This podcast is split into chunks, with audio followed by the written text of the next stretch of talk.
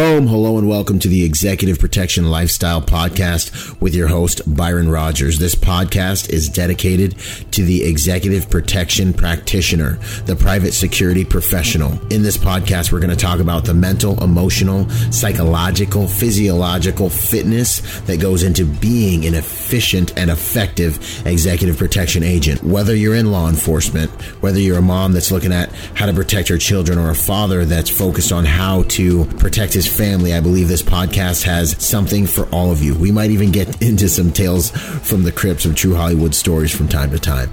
I'm doing this podcast because I feel the reality of this job is simple. If you really want to be good at executive protection, it's more than just a job. It really is a lifestyle. And those of you who've been in the game for any serious amount of time, you already know what I'm saying is true. So if that sounds interesting to you, Enjoy the show. Out.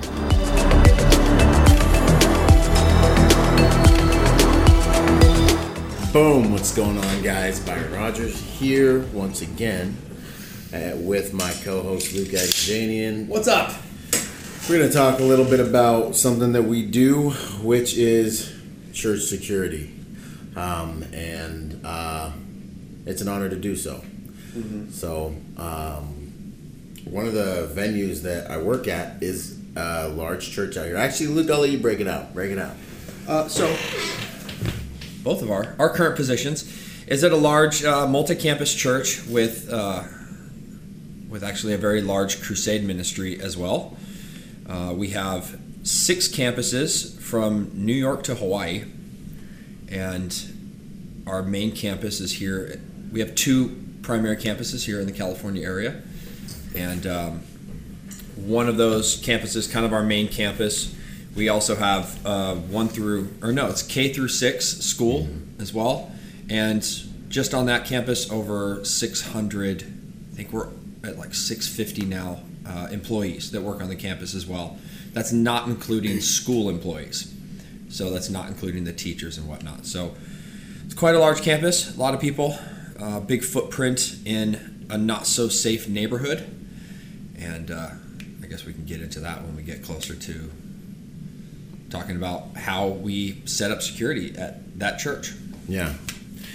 Uh, one of the reasons, obviously, with the changes that have been taking place in American culture, um, church security seems to be kind of a new frontier. Uh, there are a lot of, I mean, I'm getting contacted on at least every month, and for a while there was on a weekly basis um, about church security just because um, just because of things that we're seeing in the news. But I think there's the reality of keeping a church safe is it's got so much more to do with just your lone wolves and terrorist operations. Although those things do, um, they are considerations. I think uh, something that I think is appropriate to outline is that when it comes to think of a church, you're talking about a body of human beings, or your place of worship. You're talking about a body of human beings. What I've seen to be kind of the number one uh, I guess we'll use the word threat or security consideration, is really dealing with kind of what the churches do, which is attract people that need help and counsel people that need help. Mm-hmm. And that is where I'm experiencing the most activity and friction with regards to keeping this place safe. So that was something, you know, and then beyond that, you still have, you know, your terrorist activity and your all that stuff that still does actually take place and does actually happen. There's so much for us to say on this topic. ridiculous. I mean, is, you put it, maybe you can maybe you can repeat it, but you said something to the effect to somebody recently, another like professional colleague, where you were like, "Hey, man, this job has a wider array of security concerns than anything else you've ever worked. Yeah, it was something. It was something to that nature. Yeah, it, it, i was like, I, I, remember saying like I've been around the world. You know, I've done executive protection, and I've, you know, I've done a, a number of things in a number of different venues, but nothing has required more consistently from me than working um, church security or working within the realm of like faith-based organizations uh, it's just the nature of this business is sticky. I mean, even if you think about what we're doing in Iraq, like those types of enemies are legit are legitimate enemies or you know the, the, the religious extremists and things like that but the thing is i mean with a church there's so many different types of threats that you're looking for and that you're trying to deal with whilst keeping you know the church's mission before your mission because if you mess up the church's mission you're not you know if you come in there and you're ultra security heavy and um, you're not able to uh, to, to, to do your security in a way that works into the mission of the religious or uh, the, the the church organization you're working for, you're going to get axed. They're going to need someone else to do your job because Yeah. that mission's going to come first. um, so these are just a few considerations, just kind of getting started. Um, and that's probably the biggest distinguishing factor between normal security and, and working for you know a place of faith is that you can't just do security. You're not just gonna bounce somebody. You're not just going to, uh, you know, deal with the threat alone all the time. It's that you have to have one hand to heal and one hand, you know, to do the harder parts of our job at the same time, all the time. You've got to be extra diplomatic. Even getting a good security program implemented is It's a it's a feat diplomatic in and of itself you know um, and there's we have a method here that me and luke have seen work um, that we'll share with you guys that i think can help a lot of um, men and women out there that are trying to provide high quality security for their churches and might be running into some kind of red tape and some some politics and and things like that you know Yeah. What what I really want to just share with you guys is sort of um, my history, how I got here, how I got this job. I've been at this job now uh, five years. Financially, it is a fantastic job. I'm extremely happy living it. I live well in the Southern California area. Um, it's great. It's a great career. It's very consistent. This is where I plan on spending um, the rest of my career for me, and uh, it's it's a good, consistent place of of business, and I'm very happy doing it. And it's uh, it's just good work, you know. Like I, I can't imagine doing something else right now Yeah. for me, and and where I'm at in my life. Um, but I, I just wanted to go into kind of the history of how I got this job because I think you guys could learn a lot from that. And then I want to go into the different protocols, the security measures that we have here at this church without, I don't want to get too in depth on that. Yeah. But I do want to share some of them because some of those large measures that if you come to our church that any bad guy would see, some of those measures took a lot of work to make happen. And I Yeah. think, I know there's somebody out there, I mean, I get phone calls on a weekly basis from other guys at church, whether they're staff members, some of them are pastors, some of them are maybe like, hey, I just got hired to do security at this church. And this is kind of the stories I share with them. These are the things I talk to them about. And Yeah. sort of what I'm planning on doing is kind of what happened with our other podcast, how to get, you know, started in executive protection. I want to be able to turn people to this so Yeah. they can have this and they can they can take in all this information and learn reference and learn from it, you know. And maybe we'll do a part two someday, like where we get a little more in detail, especially when it comes to uh, protocols, SOPs, equipment. Is kind of an important one, at least for us here in California. It's obviously Yeah. a, a bit different Yeah. because uh, the laws dictate such. But you know, there's there's you can provide a we provide a very high level of security in a lot of people's opinion people i've come in contact with within the fbi homeland security secret service uh, as well as other private security entities that have come and visited our church they look at our church as like a staple for the Yeah. what the most that can be done Yeah. you know and i'm not saying that you're going to be able to go and implement everything we did in our church but you can get pretty close for not a lot of money Yeah. and I think where a lot of churches fail, in my opinion, is the idea of thinking that they need to throw money at every problem. Yeah. And that's something I see. I see churches from directors that I have good relationships with locally here, and I respect them, and I think they have good teams. I just maybe don't agree with the way they're doing things, Mm-hmm. and I definitely don't agree um, with the amount of finances that their church might be pouring into um, those measures yeah. and their program. So I think we've done a good job here at managing our budget and doing a lot with a little. Mm-hmm. So I'll I'll touch on that a little bit. So um, I guess just to get started, uh, how how I got hired here. At the time I got hired, I had about well, actually, I was just doing a background report recently, so I, I know this, but I had over ten years uh, in the executive protection industry at the time. I always had a pretty decent, lucrative career. I never not made money. I made really good money, and I was always very happy with uh, the finances I made. And at the time I got hired here, I was working for you, which is a funny thing that we'll come back to. But I, technically, I would have been industry. under Byron. Um, well, with that detail, it was just different. It was like one big team, but I was an advance agent on a detail that that you were working, where you were primarily the AIC, and um, I was technically working for Byron, and I, you know, long story short, met a girl. At the time, that detail was, I'm humbly saying, an aggressive, aggressive travel schedule. The year I met my wife, uh, I was in 27 countries that year. I was in London. I'd done the the British flight one LAX to Heathrow Yeah. 12 times round Yeah. trip Yeah. that year. Uh, it was an aggressive, aggressive travel schedule, and. Easily. I met her in March, and I was a member of this church, of the church I work for now, and I I got to know I knew the pastor's son, and you know he talked to me a, a little bit about what I do and introduced me to his dad, who was the pastor, who talked to me some more about what I did. And they just asked me if I wanted to start volunteering. So I started volunteering as a member of the church, but I just worked, you know, I would, at the time, they had one guy on staff, and he was kind of like the one dude with the gun who followed the pastor around. That was kind of their. Which is kind of the standard, like was standard at that. it was just kind of their been- that was their security protocols, and then at times they would put guys in aisles and stuff Yeah. like that.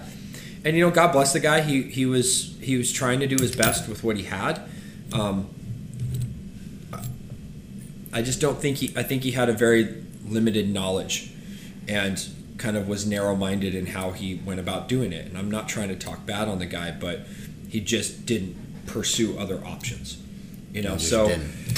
so the the S- Sandy Hook happened, and uh, that was kind of a, a big thing for our nation, as some of you probably remember. And he came to me, uh, the pastor, the head pastor of the church, came to me and he said, "Hey, will you do a security assessment on our school? We have a big school with I think we're at like five or six hundred kids. It's quite a large school." Yeah. you know, he's like, and I'm worried about this, and, and I, I just want to know what we need to do and what we can do. So I'm like, okay. Now, I'm a really good shooter and a fantastic driver. That's the most I'll brag about myself. The rest of me is just kind of figuring it out as I go. You know, it's just the way I was. If there's something I'm going to brag about, it would be my shooting and my well, my combative skills, and I'm pretty stinking good driver. That's about it. I have no idea how to protect a school. Zero whatsoever. So what did I do? I contacted friends and colleagues who had set up um, Jewish campuses, Jewish schools, which are obviously have really good, legit security. At the time, that was kind of I had asked around to some friends. I'm like, hey, see how these Jewish schools handle things because they do a pretty good job. They have a lot of security measures in place. So I call, I contacted him and I asked for his help. And uh, long story short, I submitted about a, a six-page, um, you know, uh, Threat vulnerability yeah, assessment. vulnerability assessment, and on it had the gentleman's name that helped me and myself. Uh-huh. So the pastor looks at me and he goes, "Wait, who's this?" I'm like, "This is so and so." Gave him his background, who he worked for, which was a large government agency at the time, and he he helped me with this. Why did he help you? I don't know how to protect a school, man. I've never done that before. So I seeked out the knowledge from another individual who did. And he didn't say much of it. Calls me up the next day and says, Hey, I want you to do the same thing for our church and I'll pay you. And I was like, Pastor, you don't have to pay me. I'm, I make plenty of money and I'm good. Thank you, though. Mm. I appreciate the, the gesture, but sure, I'll do this. Give me a couple weeks. You know, put me in contact with with this guy, the, the, the quote unquote pastor over security, which is kind of the way it was set up at the time Okay. and let me just have a conversation with him. Again, no idea how to protect a piece of property. I've never Yeah. done that before. I've never had to set up a large static security job. Yeah. And so I contacted a friend from, uh, he was a high up position within the Secret Service. And I learned a lot in those phone conversations with him. A lot of a lot of lessons I took from that that I later applied. Um, you know, once I started working here, and the same thing. Boss gets the the letter, gets the note, and he sees this guy's name on there and my name. He's like, "Who's this?" And I was like, "Guys, dot dot dot." Like, The other guy. What'd you call him specialist for? this? Yeah. I've never protected a piece of property. This is literally what this guy did for you know this illustrious career he had. Yeah. At this level. So of course I asked him what to do. Yeah. So it was shortly after that that that pastor came back to me and he offered me a job. And I just I you know kind of was like, "Hey, thank you very much. I'm very happy where I work." You know, no offense, I'm making a lot more money here than I would be here. Yeah. And that's just, you know, I'm sorry that's where I'm at in my life. Um, fast forward, that was that was in January, and we had that we had a bad you and I had a bad trip. Yeah. Uh, we had a pretty bad trip uh, to another country. Now between me and him, like it just we, we were glad to get on the jet We at were- the end of it. We were very happy, happy and lucky to get home, and I'll leave it at that. and it made me start to think about things with that current job where I was working, and also kind of growing the relationship with my wife. And I kind of learned that in my time doing this, it's very, very hard Very to keep hard. a relationship and Message. have Message. a relationship Yeah. while you're traveling the world. Yeah. Um, and I'd seen that with my friends and, and the struggles they've been through, and that's why I was captain single. Yeah. always was for how many years, however many years you'd known me. Good on you. I just Mr. Single Guy. Yep. Good on you. I you. date from time to time and Yeah. travel, and you know, this is what it was. Didn't have to go so through the fallout. you know, so it, things had progressed with that that girl in my life, and I, I kind of was like, I don't know. Honestly, the Lord just kind of told me like, you need to get out of this, and you should go back to this. So I came back to the pastor, kind of showed him. I basically showed him like, hey, this is what I make right now. Can you get even remotely somewhere close to that? And he, they made me a, gr- a fantastic, respectable, respectable offer, and I took the offer, and I started working here. Um, so when I first started this job, I started primarily just doing the things that I knew, which was close protection. So, you know, I would kind of just with the pastor all the time. Yeah. I was like a body man, Yeah. you know, and that's all I knew. But I remembered some things that that that Secret Service agent had told me. Um, let's call him uh, Joe. So I remember those things Joe told me, and I, I then kind of contacted him and had some conversations with him, and he and he just sort of shared some of the protocols and the SOPs that the Secret Service uses, and kind of their like methodologies, and if the like like we're not just protecting one person, Yeah. you know, we're protecting a building, a route, A grid like it's a much bigger Yeah. thing. And he's like, when you start thinking about it that way, you don't have to worry about this. Mm-hmm. And man, that I took that. That was kind of like a like a, a big eye opener. Um, another thing he got me involved in immediately was he put me in touch with local Homeland Security representatives, and at the time we had we had a guy. There's a, a girl who's doing it here in our area now, but before it was a guy, and he came, and then one of the lead guys from our local JTTF. Um, uh, Fusion Center came and they met me at the church, and I was just like, "Hey guys, I have no idea what I'm doing. Will you help me out?" and they looked at me and they just kind of like were like, "You Yeah. really don't, do? I'm like, "I That's don't know what I'm doing, way man. To start a relationship. I could use some help here. Anything Social dynamics. you right guys can do. Yeah. So they offered through Homeland Security, they offer a course called Protective Measures. It's a 16-hour course, and I was like, "Hey, I'll host it." Yeah. Bring it. And they were like, "Really? Yeah, I've got this massive campus with tons of rooms and places we can And meet. And we got a and cafe and, stuff, coffee yeah. and everything else." So we hosted that course. That course opened up my eyes a lot, and it it totally changed uh, my mindset and how I took the security at at this church. And I stopped worrying about protecting a single person, and I started worrying about protecting the people Yeah.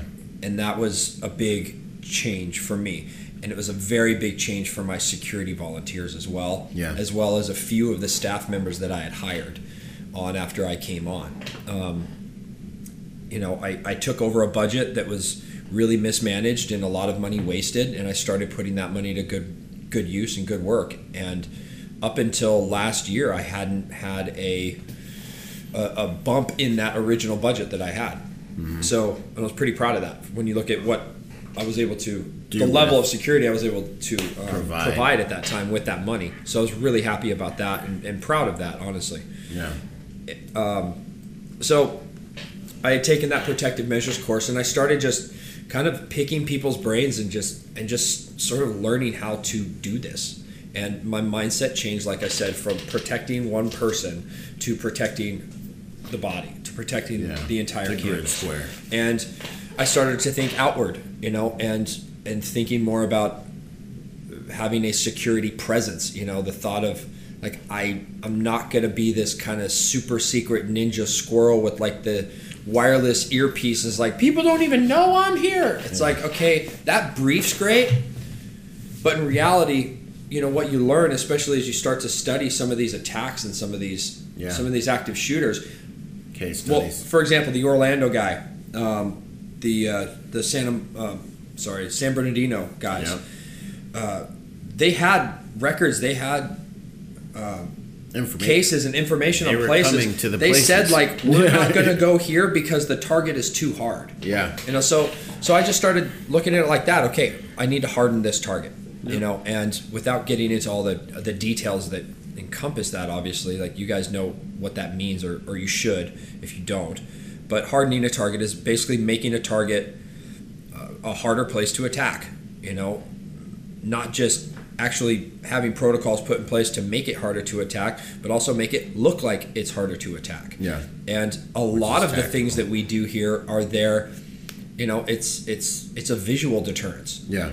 And that's extremely important. And that's something that I personally feel a large majority of the churches are missing. They are That- missing that visual deterrence. That right there is where you run into your first friction point in implementing uh, church security, which is the visual deterrence, uh, just deterrence in general that comes from having exposed weapons or an obvious overt security presence.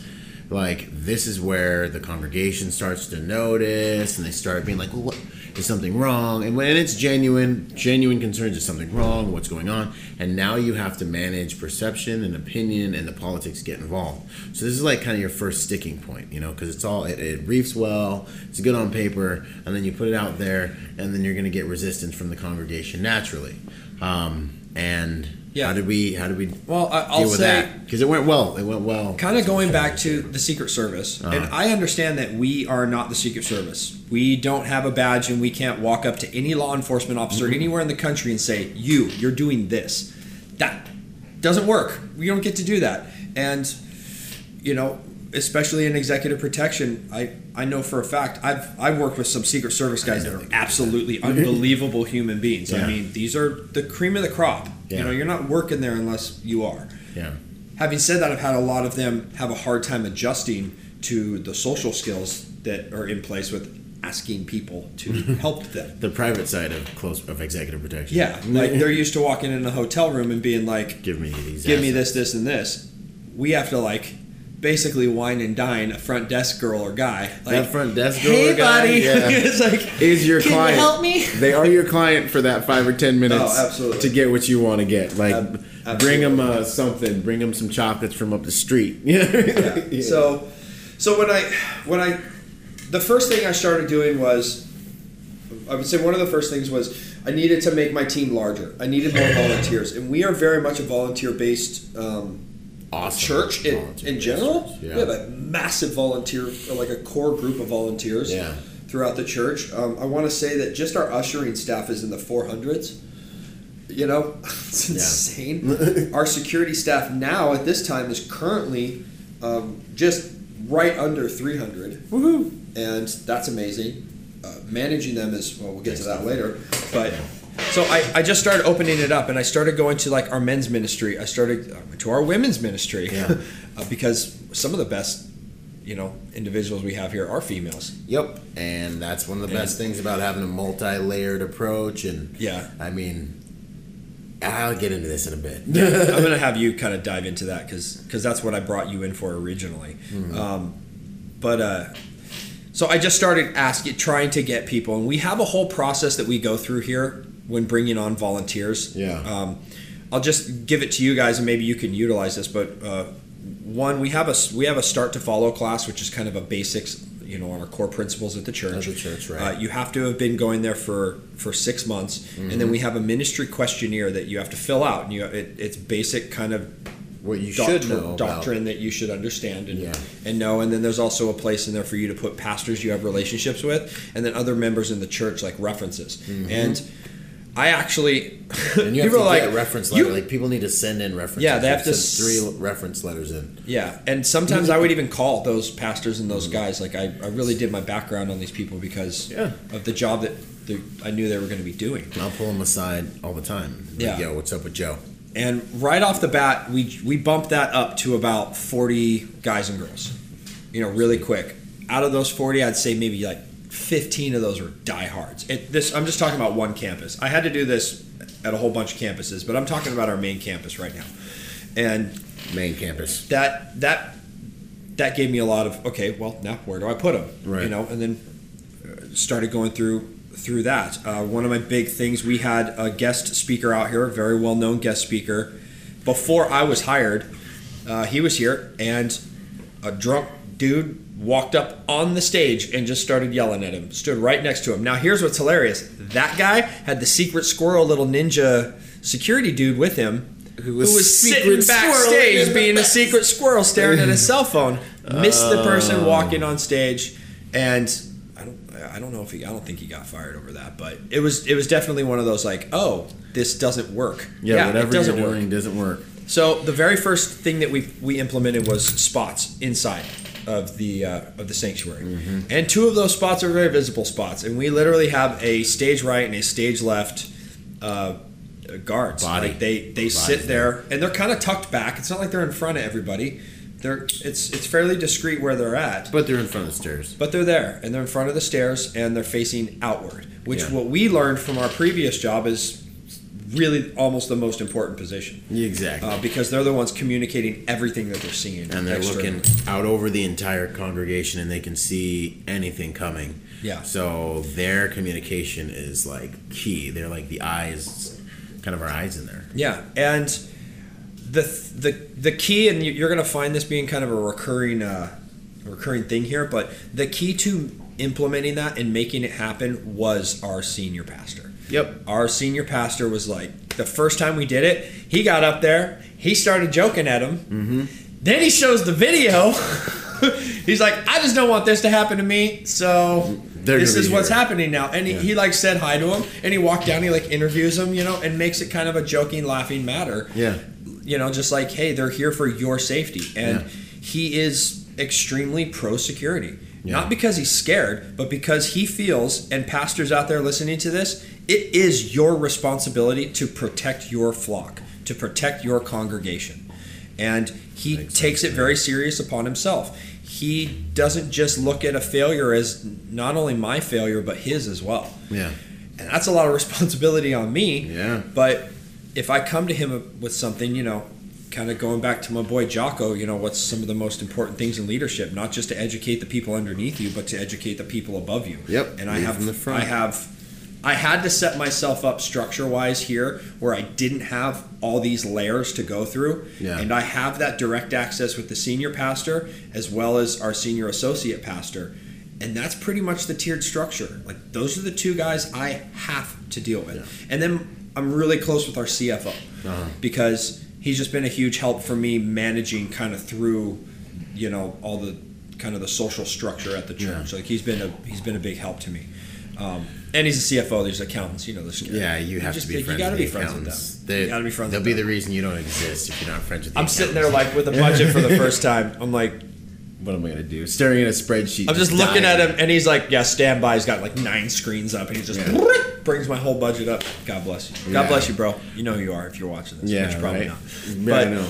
But, but- with that, like, I mean, with that kind of what you were saying, um, I think one of the things that gave us the buy-in that we have now and the appreciation and the disarm to the congregation was the fact that, and this is a hack, and, and I know different congregations have different stances, and it may be more or less complicated to get your pastoral staff to back you in this way because some they may not want to touch it, but if you can get them to back you from the pulpit, um, it will cause the congregation to buy in much much more quickly. Because before because later on as i've been here he's gone up and he said hey you see these guys out there? They've got weapons. Um, they're standing out there. They are your security. They're here so that you can be safe while you're in here. Um, and he said he's like i take responsibility for keeping my, my flock safe. And he told them exactly why we were there. And after that sunday people are coming up to me on a regular regular regular basis i one of the times i just thought about just running my gopro in between services and making a, a, a highlight reel of people that are like thanks for doing what you're doing we really appreciate you being here And it was not that way when I started, man. I it was imagine. not, and it's really like, at least in, in your position, you, you're coming in on the backs of some giants, some guys that I hired. These two guys with the done. same name. One of them was in charge of my school, and the other one was in charge of my volunteers and, and services and the service security. And man, at the school, at least in our area, mm-hmm. I used to have a homeless problem. yeah And then I hired the most motivated moto dude. S- motivated security dude Just- he got work done He just looked for problems. And it, at least with my campus, if you're bored working at my campus, you're wrong you're wrong. yeah yeah yeah Because we're really busy. There's always something to find. There's always some to get into something crazy going on. there's And yeah. you know, it's it's cool now. Like we have homeless that come to our church. They're members of our church. Yeah. And they come up and they talk to us. I mean, you got some like you are, you're like friends with some of them. Yeah, You're giving them yeah, hugs and yeah, stuff. right. Like you guys are on a first man. name basis. Yeah. And it's cool. Like I remember talking to this girl and she was like, oh, "You guys are just the best security ever." I'm like, "What do you mean?" She's like, "You're known in the area amongst the homeless community for like you can't slip up." And Yeah. that sounds horrible, but literally Right. everything I'm doing is I'm trying I want the bad guy or the person who wishes to do harm to whether it be our church or you know on our piece of property or just a church in general I want them to look at us and go no I don't want I'm not going to get away with whatever I want to get away with here right and that goes all the way from you know the random drunk guy to the legit terrorist threat Yeah. You or to the husband who's in counseling that's getting up, up in arms because pastor such and such is telling him he can't like you know do something to his wife that's in, like you know like type you know be physical or whatever it is you know what i mean Mm-hmm. uh, he knows that there's a man outside that's ready to bring accountability and ensure order at that facility that he's gonna have to face Yeah. if he goes on ahead and scribbles outside the lines and just by just organic to having men like that on your campus it just brings a higher sense of order it Absolutely. does it does um, Absolutely. So going, you know, moving forward, and and this is where those things that he just spoke of really started to hit home. Was I'll, I'll, I'll talk about two primary security, you know, protocols that we put into place that that got a lot where we really got a lot of, of flack. We hmm. got a lot of, of backlash from Static. not just from the congregation, but as well from the staff who hmm. just didn't agree with it and thought it was ridiculous. And two of those things were uniformed armed presence and bag checks. bag checks bag checks Now, I kept saying to them like, and th- and this is with both of these things, you just have to stick to your guns because eventually you will train the flock you will train and them. they will expect it, yeah and then they'll feel And then they'll get comfortable mad at with you, it. yeah. And then when you don't do it, then they're they're like, mad at you like what's going on nobody's here. no Where- we don't feel safe anymore Why are you in normal people Wait, wait, clothes? yeah, That's exactly. the one I get all the Yeah. time when I'm like when I'm when I'm Not not in my kit up, or in yeah. my gear. Guys are like, why do you have? Where's your stuff Where's your stuff? Are you not working tonight? yeah exactly there's who's working Like, I, and and you're like I'm just like, oh my gosh, I can't even just go to church anymore. Yeah, like, right. what's going on? Um, which, uh, uh, just uh, again, pro tip: no matter what, guys, uh, setting up guys and girls setting up your teams, make it mandatory that once a week they have to attend a service. yeah That is a must, and you have to attend a service. Yeah. You need to continue being fed, and I, uh, both Byron and myself, always make it a point to sit in with our better halves uh, for that one service. Mm-hmm. You know, whatever it may be. Sometimes it's midweek for me. Sometimes it's you know that that third service we like to sit in, but yeah and you can change it up, but sit in. You have to. Well, and for the sake of your volunteer staff, it'll. I mean, it'll your attrition rate will go up, Yeah. if they're not able to sit in because the reason they're there is church in the first place and if that reason starts to shift around and be taken away then your attrition rate starts going up so you've got to make sure they're still getting what it is that anchors them to that relationship Yeah. from a social dynamic perspective And luckily for us, we have like literally 15 spots inside to fill. So yeah where it's we never have a problem filling Yeah. or, or finding a place for guys to sit. Um, but it, it was those two things, and and with both of them, like the uniform presence was much easier because it like first off, it took us some time to get our licenses, Yeah. and get everybody licensed up, build an SOP, talk to our insurance companies, you know, talk to our HR, and and because we knew we wanted to do it, we wanted to go to a uniformed armed presence. So it was already in the pipeline. It's not like this thing happened and then the next day we did this. yeah But I remember I was in New York with the boss, and when the Paris attacks happened, and that right there was like, Proof. okay, yeah, we're gonna we're gonna we're gonna do this now. Yeah, uh, we're totally is- gonna do this. I'm like, this we're actually thing. already set up for it, you know. And where the where the backlash was coming was from other pastors. Yeah. And my past, the the senior pastor was always on board with it, Uh-huh. but you've got you don't just work with him you work with this all these other staff Mm-hmm. members too and so we just had to get things in place and luckily we had those things in place but that was probably a much easier transition Yeah. for us and and and that so when it happened again that sunday morning the, the, the senior executive pastor went up and he addressed it not just for like 30 seconds like he took a few minutes and addressed the issue the issue and addressed what would this is what's going to happen this is what it's going to look like and this is why, we're, doing, it. that's the big and one. that just you're you're just It's already gold. set up for success so Yeah. even even other staff members who might not agree with the you know the procedures you're putting in place they're behind it Yeah. they're going well I guess okay this is what we're doing this now is what we're doing yeah now it's the way it is Absolutely. and that made life so much A hundred times easier. easier. And then if you're out there by yourself and you still have to win over everyone, there's a lot in the Bible about um, watchmen, you know, and about security, and so much that God did in the in the earth by using strong men with weapons. So, um, I mean, David's a man after God's own heart. He's also, you know, it's said that Saul killed his thousand, David killed his tens of thousands. You know, so um, the whole notion that you know because you're a place of worship that you have to be uh, passive and all these other things isn't necessarily uh, it's not necessarily biblical. There's a lot that just validates the heck out of having security actually. Uh, just google watchmen in the bible and it talks about men being on the walls men watching for danger coming um, and the responsibilities that come with being a watchman. Um, or an armor bearer. There's do your research. You'll find it. Yeah.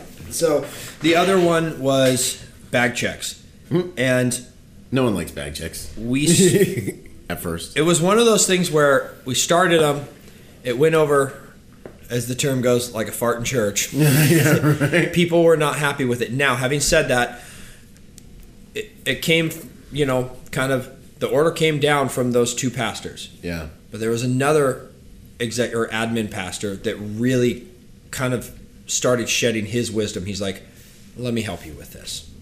And what we did was those bag searches are not done by security. Yeah, and that was kind of the way he took it and i was like oh yeah. cool. I don't have to lose five guys to searching bags. Right.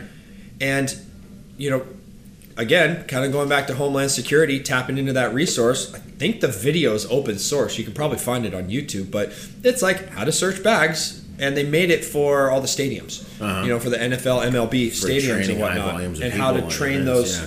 those event staff you know which Yeah. is basic whatever's Yeah. to to search bags and what to look for so we put all our volunteers through that same training, all our greeters, and Mm-hmm. we turned it into a greeter thing. And that's really where his wisdom shined through. You know, Yeah. I'm thinking like, no, men are going to do it. It's gotta be a security I was like, man, okay, again, I'm wrong. You're right. Yeah. You know more about this. He's been a pastor here for over 20 years, so he kind of knows, what he's doing. He's a really wise yeah. guy, and and you know, we go to him all the time. You know about about issues that we have, and just seek his wisdom. Mm-hmm. You know, how do we handle this, sir?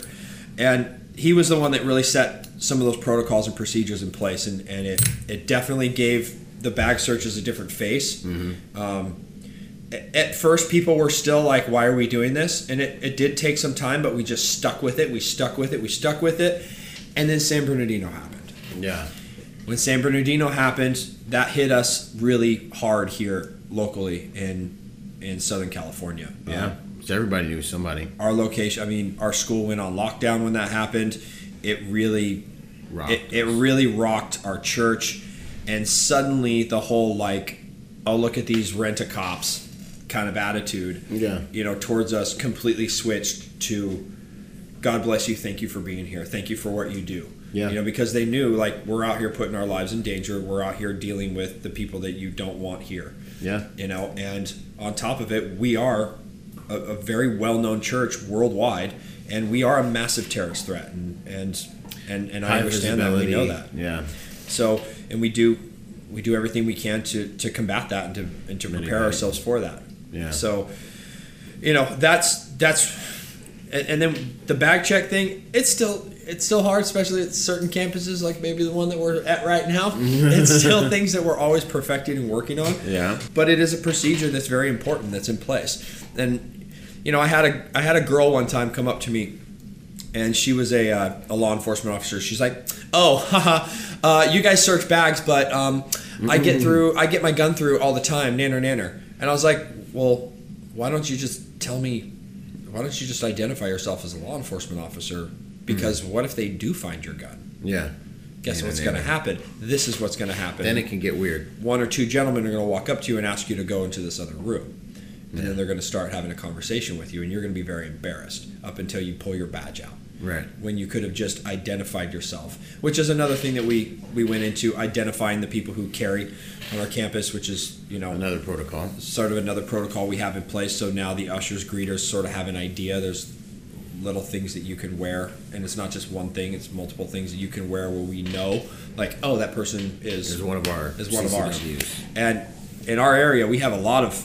I think one time we counted like there was like outside of security, there was like sixty people with firearms in the church at, at one time, and I was like, oh, geez, that's scary. Yeah, that's a lot. But uh, but it, it, it's it, that's our area. That's kind of the the way this area is. this is demographic. yeah. So At that campus. those were uh, that's sort of the story, and, and that kind of brings me up to to to bringing you in. And the reason I bought I brought Byron in. So when I started started hiring my staff, what I found was I found volunteers that wanted to work at this church that were interested in becoming pastors.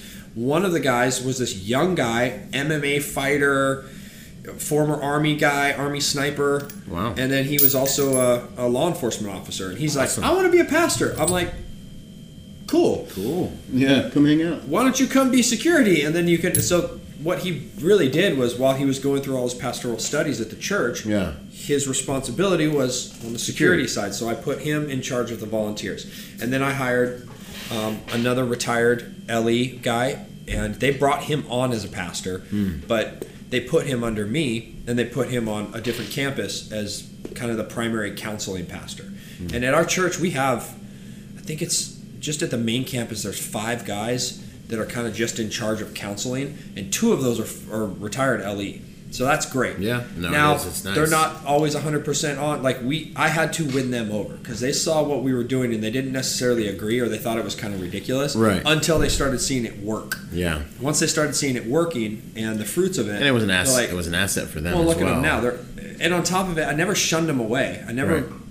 Got offended or got offended or mad or, you had an ego with them. Yeah. Because I knew I can learn from them. Yeah. Because they've been counseling crazy people in a church for Forever. 20 years. yeah, yeah, exactly. After a 20 year law enforcement career. So it's like, hey man, teach me like how do you handle this homeless guy that has scabies?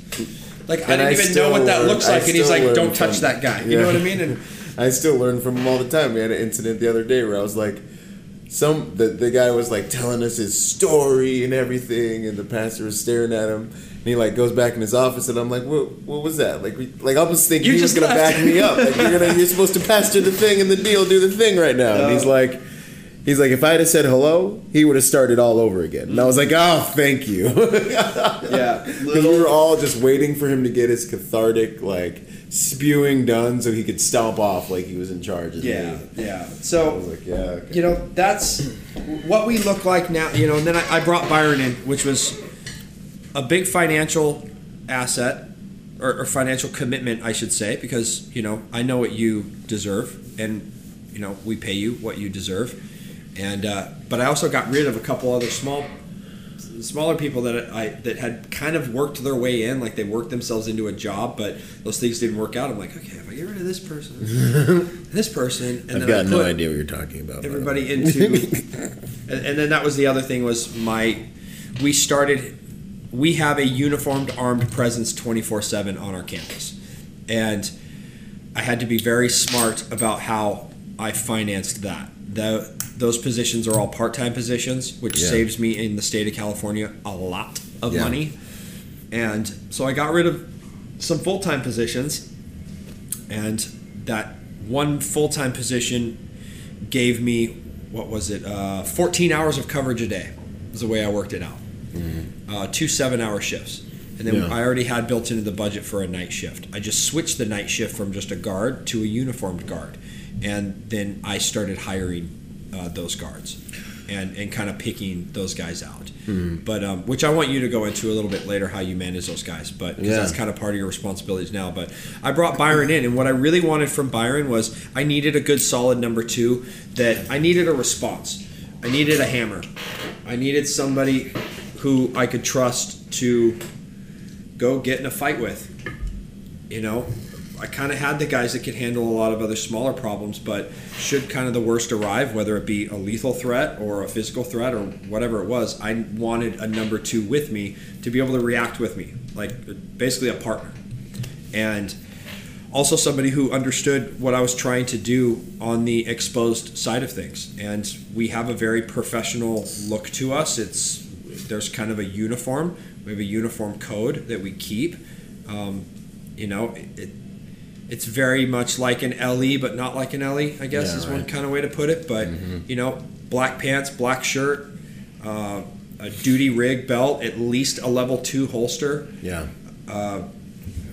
handcuffs, some form of medical. We have kind of mass cas medical around the campus, Cachets.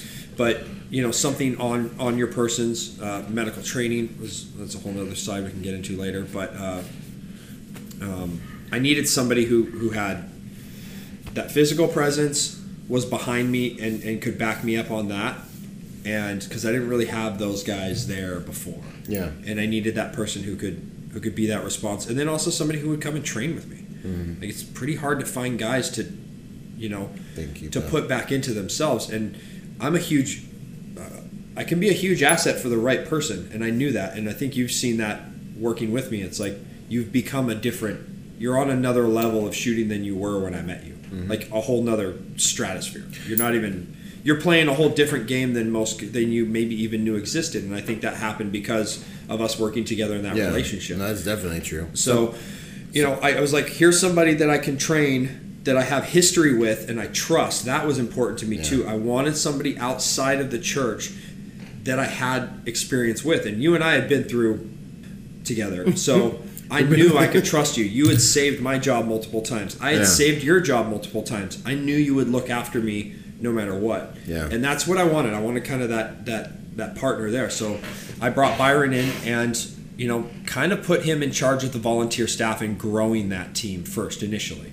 And then your other duties, your duties basically were primarily our main campus. It's like you worry about this because on my side of the job I have all these other campuses to worry about, manage. I have a budget to manage as well as our senior pastor. He travels a lot and I travel with him. I act kind of as an executive assistant to him. I handle all of his travel, booking his travel, scheduling his travel, and then traveling with him whenever it's being announced he's going somewhere, I have to go.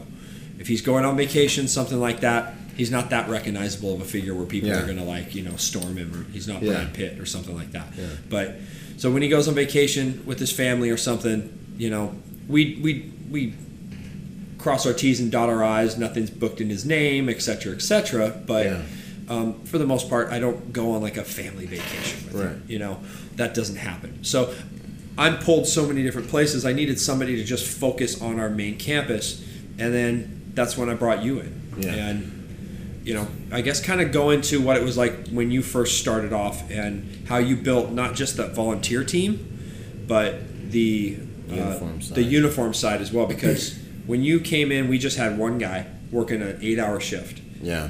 and now we have we have what do we cover? 116 hours a week we cover.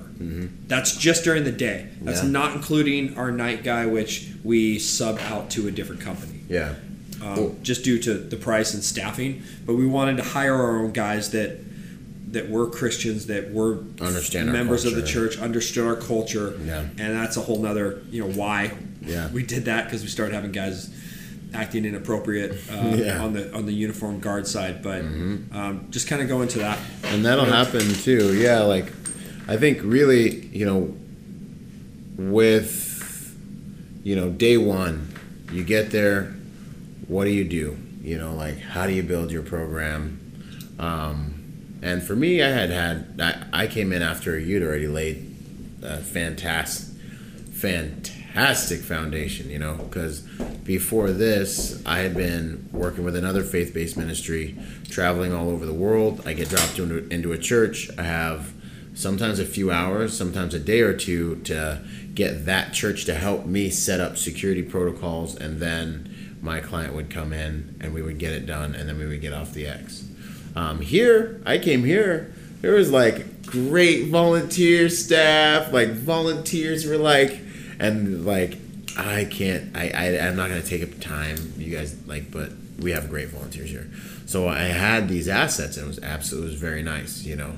But i mean for the guys listening you know for people listening when your pastor looks at you and says hey i want you to set up a church security detail. I think the first thing that a lot of guys forget to notice is um, you got a lot of assets right in front of you that you can use. And um, for me i cannot it all starts in the sanctuary when i get to a church. Like during um, kind of like the most sacred time in the whole deal how am i going to protect?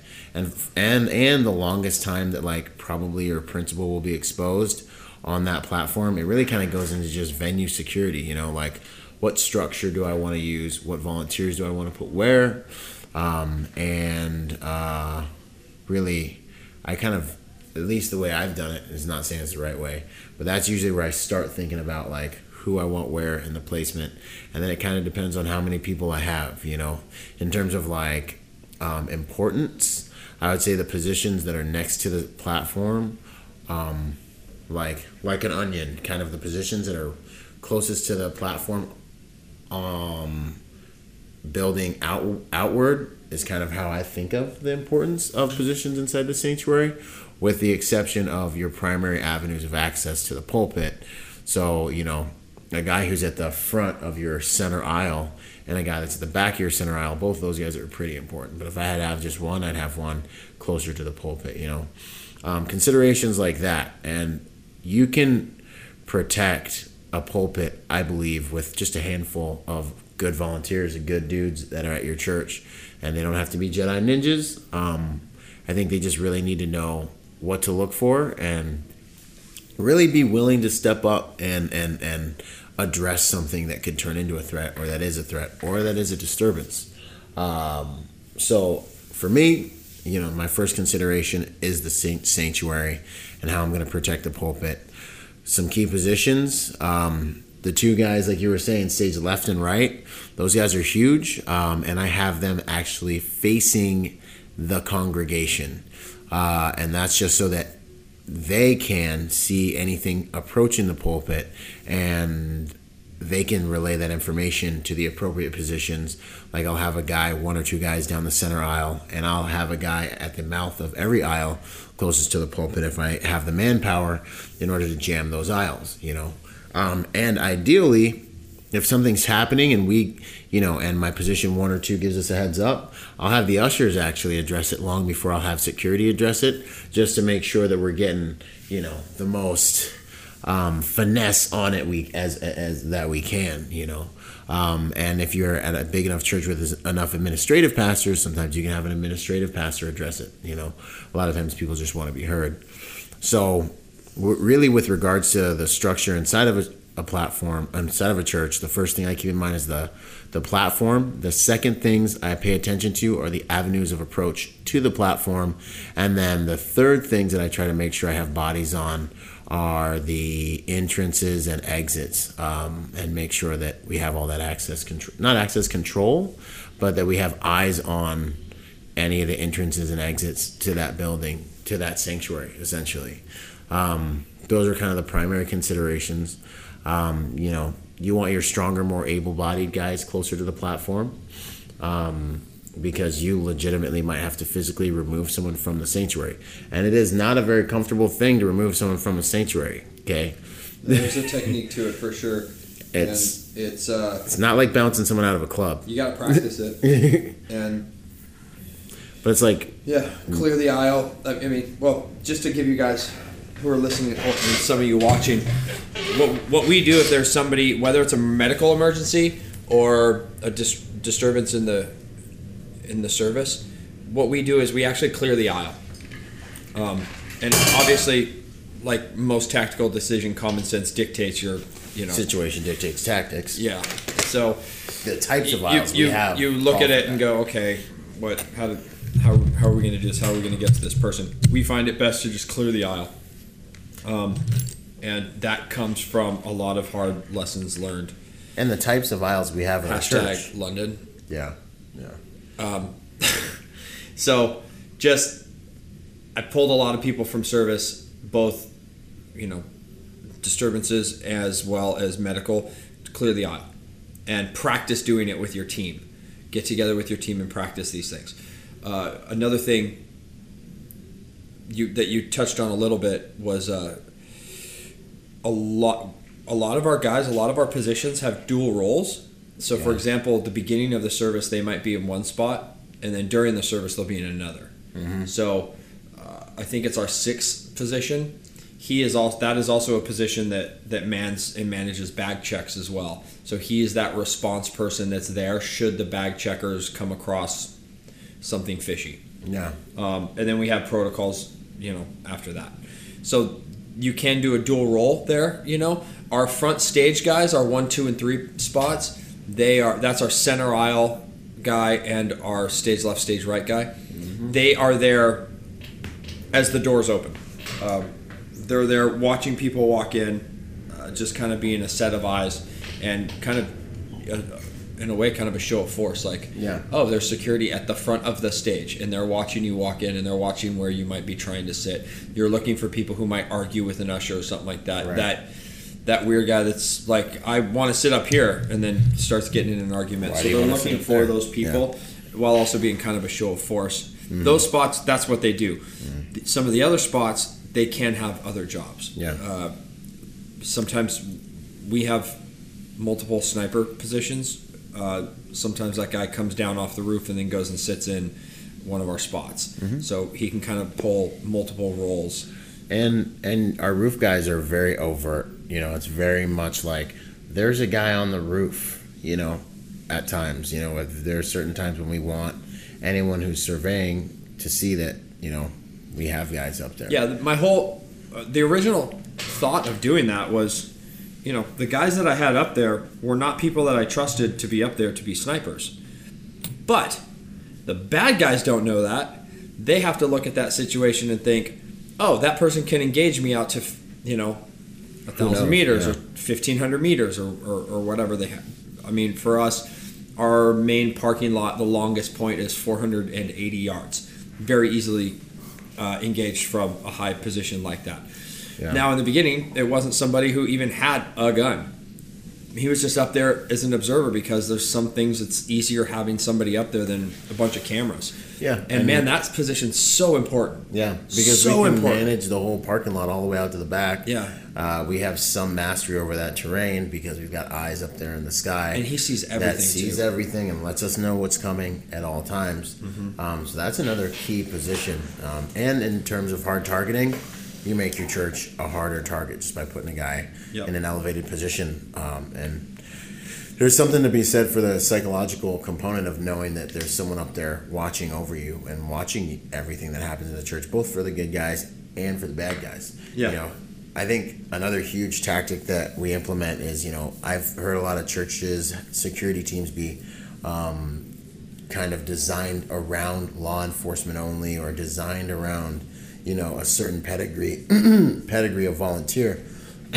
With us, we accept, you know, as long as they have the right heart and as long as they have, you know, they're vetted. Um, my thinking of the security uh, organism on, on, on campus is that we're an information network. You know, I need to know of everything. I'm taking in as much sensory information from my environment as possible through my security staff. We're all on our Zello and on our radios, and I'll, you know, I have women on my team. I have people in the bookstore, civilian looking, nice, sweet people that you would never in a million years think. And there's some of our most like black force uh, super trooper ninjas on the security team that actually do stuff because no one ever thinks they're security. And now they're getting the pertinent information that we need to do our jobs to the people who can do the other part of the job and that's the main thing. I just need to know what's going on on my campus. I need the right people to know what's going on on my campus the fastest. And if it's law enforcement, we need to get that information to them the fastest. So I have the more eyes and ears we have, the more layers we have, um, and all the different demographics we can incorporate makes that information network and that information organism more effective. Yeah. When I started off, um, it was a cop only club. It was like you're either cop or you're not, and if you're not, you didn't get to hang here. While I have a massive amount of respect for my LEs and I love my LEOs, that is just not the case, guys. Um, it's just not. I you need everybody, and having with that being said as well, and I've seen this at a lot of other churches. There's kind of like this club where it's like they kind kind of try to keep everything all sort of to themselves, and if there's bolos, they don't talk to other people about it and everything else. One of the first things I did when I started working there was, and this kind of came from some Secret Service protocols.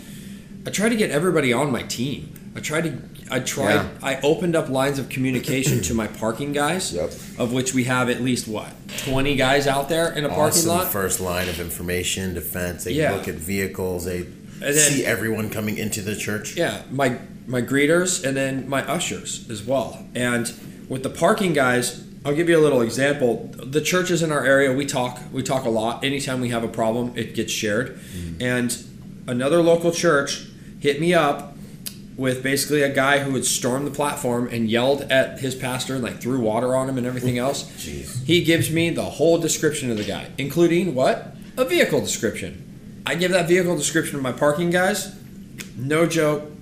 20 minutes after I gave them the description, they hit me up on the radio.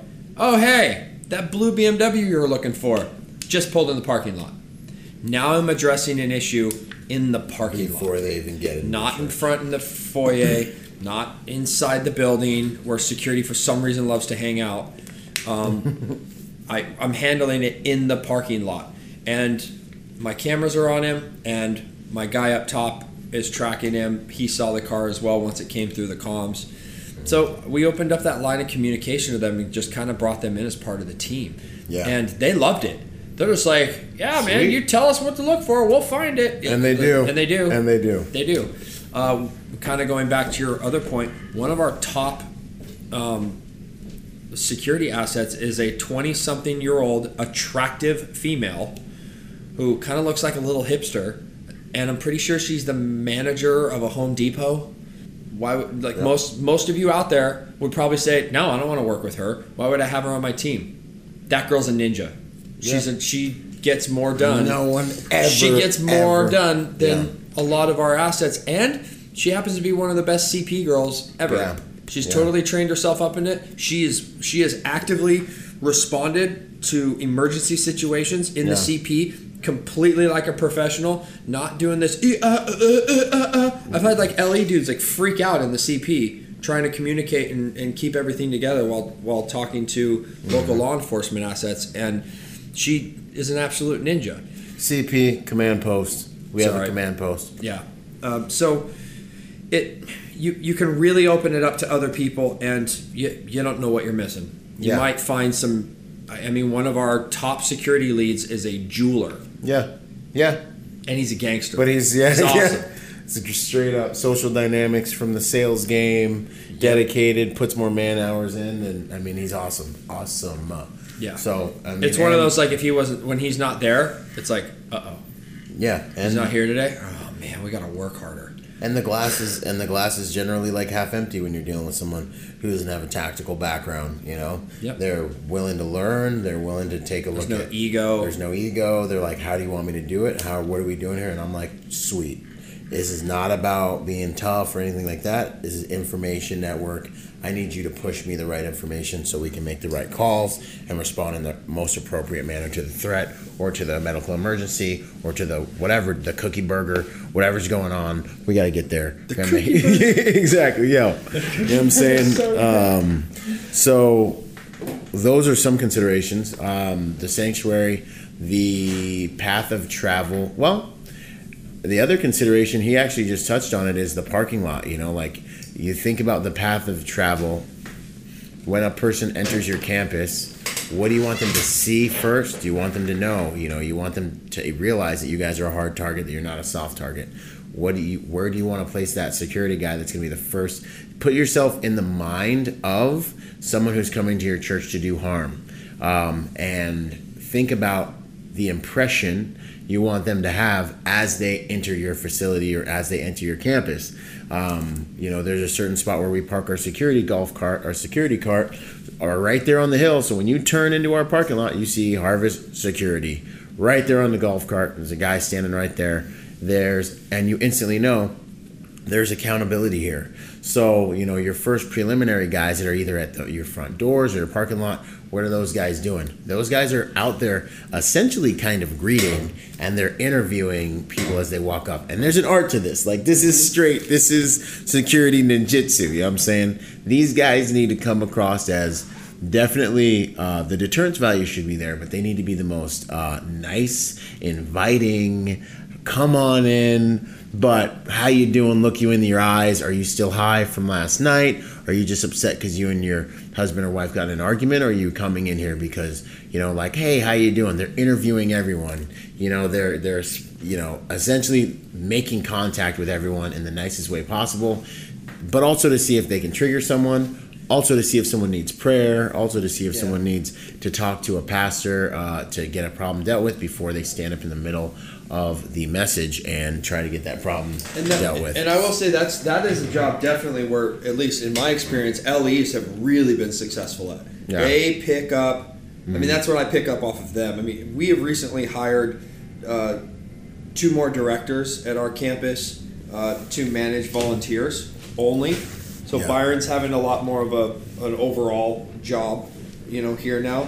But we hired two more assistant directors, and they one of them is a lieutenant colonel in the Marine Corps, active duty right now. He's deployed. He's getting it Stinks. in. We're like re- we really miss him right now, but he's getting it.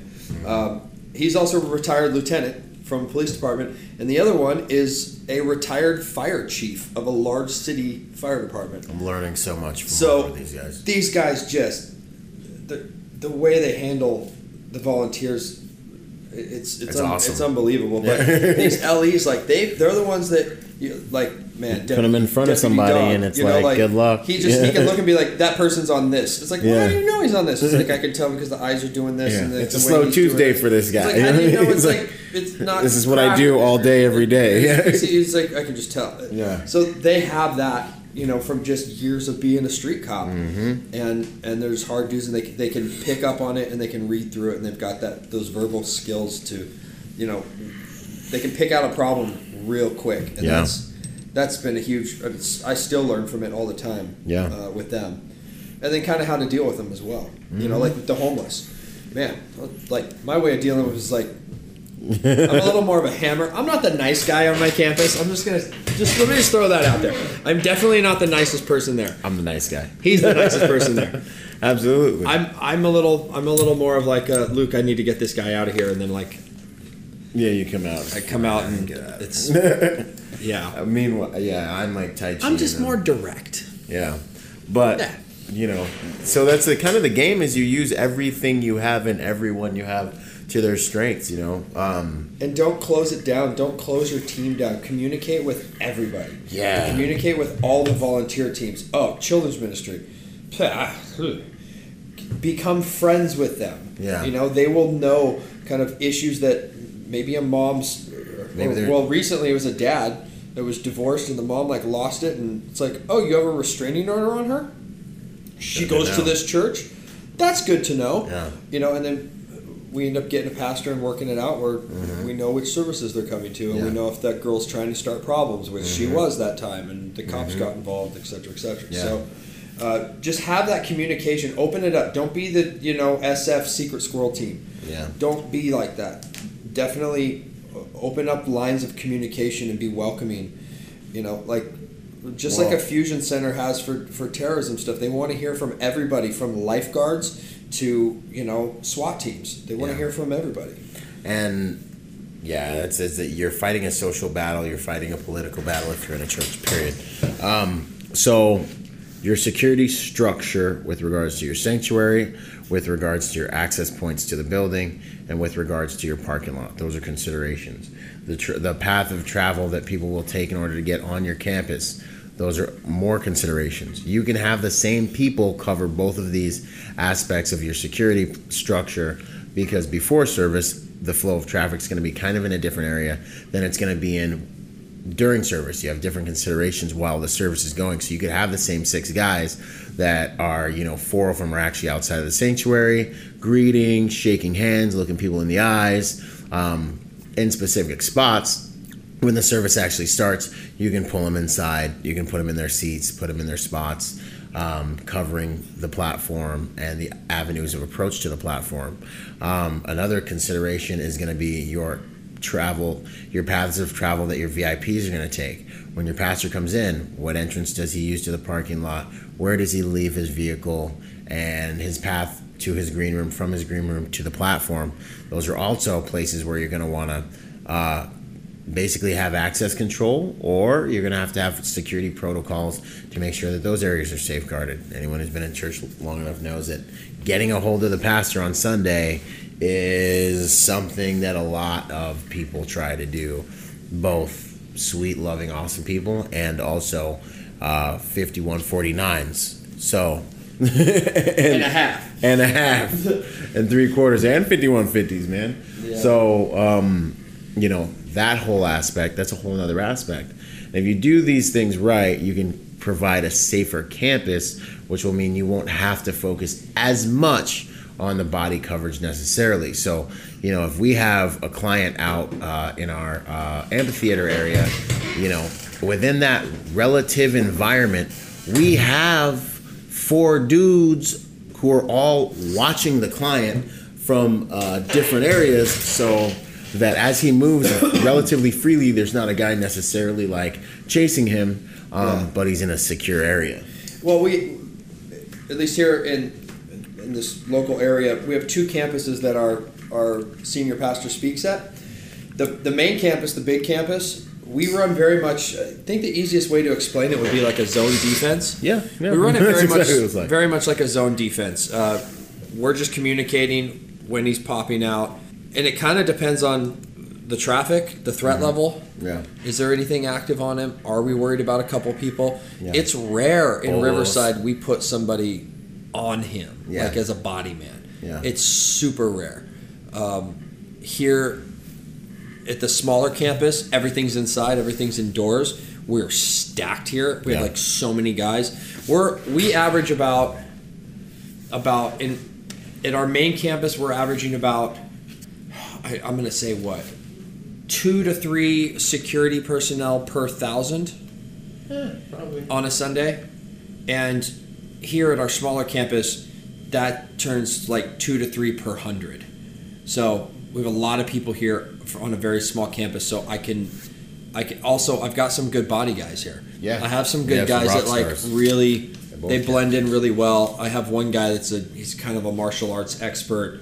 He's not very tall. He's not a big stature guy. He just Mm-hmm. kind of is a good below the radar guy, and he, he blends really well with the pastor.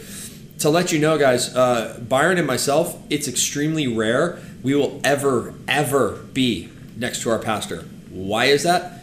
because we are two of the guys in full duty rigs, in full kit.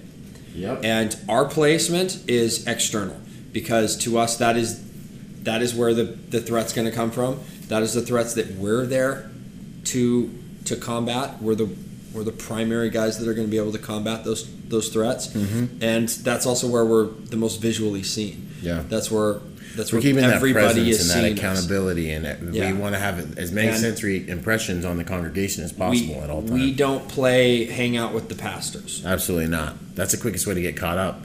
If you're hanging out with the pastor and you're inwardly oriented on the pastor, how are you going to see the threat coming from another area? So we're kind of in Overwatch, or even and 90% of the issues that happen on the campus, I don't go and address because I'm fully kitted out with an exposed weapon.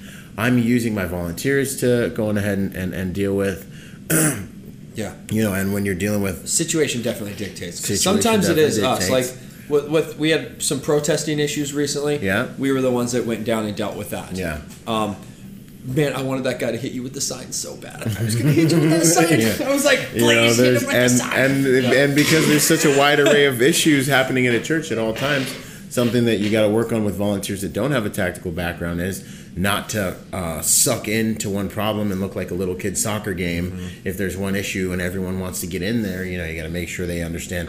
Hey, we need to maintain our security structure on the campus just in case this is just a diversion, um, and those types of things. And because you're dealing with anything from a homeless person to a medical emergency, someone fainted, um, to uh, just someone who needs prayer, to someone who's high at, at church, all these different issues. Well, what you really need to do when you first roll up is like, is this a security issue or is this like a pastoral issue? So I'll lead very often with my volunteers just because my presence kind of escalates the situation because I'm fully kitted with an exposed weapon and I kind of resemble an officer to a lot of people who can't tell the difference. and you're a big, giant, jacked I'm a big black guy. black dude. Um, And so I'm no small fry either, but Right. still, it's having, having said that. Look at the issue we had this past Sunday with a guy, you know, that stood up, got hostile in a service, Yeah. was escorted out, and then got real hostile externally. You and I walked the up, second he and saw us? that dude's attitude went from ah to Ah, ah, yeah. I'm leaving. You I'm, got. I'm gonna no, I'm going. I'm gonna. Is this the Yeah. exit? Yeah. it's right over here. sir. exactly. So And he found That- his way off campus. that is something you know pastors directors who might be listening to this man uh, And you're, I- gonna, you're gonna be hard pressed to find somebody to say this to you honestly but i i'm a strong firm believer in the exposed duty 100%. setup it if they tell you otherwise it's because they don't want to do it because you're being lazy it's not fun sometimes it's 100 degrees 120 degrees outside and i'm sweating through kit but it doesn't First matter that's my job it's what i'm there to do First time I ever rolled exposed since the Marine Corps. I've been CCW'd up every single thing I've Yeah, been doing. it's not sexy. So for me, it was like I got to do this. Yeah. I do make it kind of sexy. you got you have to come to our church to see that. But anyways, yeah, no, and it's true. I I can't tell you the amount of times when. Um, you know, we do our counseling in the front office, and there's a guy there getting disgruntled with one of the pastors, and I just, I just walk out of the CP. So I just walk out of the CP, and I'm like, go check the radio, go check my mailbox, kind of look over a little bit, and they just chill out. You know what I mean? And that is what good security is supposed to do. That's what that hard response is supposed to do. Um, and you know, we we've seen a difference in our campuses. The campuses that you know didn't at first have as much of a hard response. We had an issue. We saw issues run from our our campus where we had that hard targeting and that overt security presence. We had congregants that were upset come to the other campus and try to cause problems there. So we had to expand the program, Yeah. um, and it validated the it validated the model even more. Um, yeah, I, I don't. I just and, and I have this argument with some of my peers from other churches from time to time, but you know I, I don't. Looking at them, I don't think I would necessarily say you're the guy for that either. You know, Yeah. just their their stature and, and their physical a capabilities at the time. But you you can find these good guys that are willing to do this, and you might be in a state where it's totally fine. yeah, I, I will say this since we've started it, I know a lot of really big churches who copied exactly what we did. exactly. And it's working for them. And I'll go to them, like in Texas. Mm-hmm. Huh, I remember one of the huge, this huge mega church in Texas, their pastor came, I, I took care of him for a day. You know, I, I drive our pastor from campus to campus on Sunday mornings. He speaks at multiple campuses. And I, you know, played driver to him and he saw what we did. He was like, huh, next time I went to his church, Kid no, he made us look like a joke. Yeah. He had like 50 dudes just all in uniform. I'm like, Healthy dudes. Where are all these yeah, yeah, yeah. He's like, If it's I the have we went to church of last time, I was forty thousand like- people. I'm like, oh, Cool. cool. Uh, right. We're over He's like- here, I'm like, whatever. do you need licenses? He's like, it's Texas, bro. I Yeah, yeah, yeah. I'm just like, I'm in America. I get to. By the way, the, the camera's inverting the flag. It's not backwards. yeah, the flag's not. Anyways, This is my left hand. yeah. No, but that's that that overt security presence. I think makes a huge difference. Um, Massive. What, what and about? it's, it is definitely what I think sets us apart from a lot of Yeah. teams is how overt we are. Yeah. And it's it goes noticed. And man, now you guys, I, I, I really think that the attitude of the people nowadays, especially with what we've been seeing in the news media and such, has completely changed to that. Yep. I think now it's more welcomed. Like I've been getting. Thank, I always get thank yous. people Thank you so walk much. up to us. God bless you. Thank you for being here. Thank you for doing what you do. Mm-hmm. It's kind of awesome being the guy like Yeah, and in kit. Another thing is equip your security, especially your guys that are exposed and your uniform guys. Equip them with a with an alibi. You know, so when someone's like, "Hey, is something wrong? Why are you guys here? Why is the church doing this?" Come up with ahead of time us what you guys are going to tell the congregation.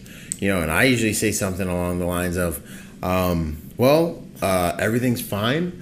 But just based in light of things that have happened and you know and the like the american culture is changing and in light of things that have been taking place inside our country um, our pastoral staff has decided for us to be proactive and um, kind of set a presence here that will allow us to protect you no matter what takes place you're in the sanctuary. And they generally start off all like looking at me like why do you have a gun? And after i explain that they're like ah and i'm like just the better to protect you with and make sure that you have a safe experience here and they're And like that doesn't happen anymore. That happened like two years ago. yeah, yeah, yeah, yeah, exactly. Nowadays, it's like they love it. there could. Well, now we've added uniform guys Yeah. to our services, and they're just like, "Oh, I see. There's a guy over by this gate. You know, next to the CM." It's like, Yeah. "Yes, ma'am. We're we're we're, we're you know widening our, our Mm-hmm. presence," and they're just like, oh, "Thank you so much." I've had people And come up to to the- us pastors and say, "We go here because Yeah. we trust the security at this church." Yeah. It's been said to me numerous times. And also go in a bit to the we do have a uniform set up for our volunteers Oh yeah, so carry CCW as well. That's a whole nother layer. exactly, and so our volunteers that are like really highly motivated and who want to kind of like really make more of that type of an impact, they get their shirts embroidered with our security division logo, and now our uniform presence has just increased exponentially on any given Sunday. So that's another kind of way that we make ourselves appear bigger and harder, um, and that that's working out great.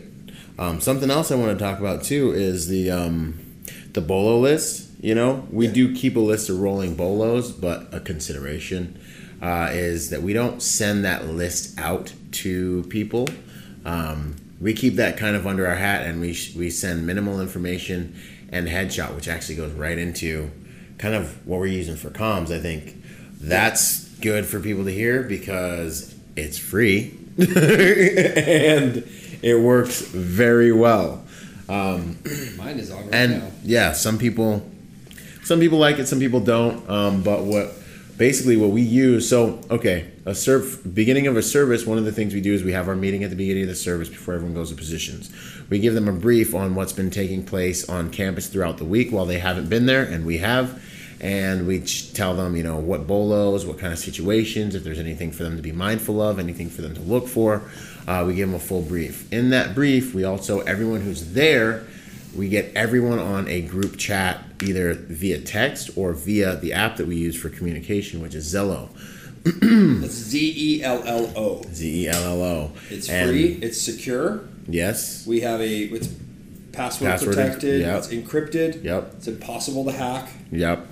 For now. and everything is recorded. All of your conversations are recorded within Everything. the app.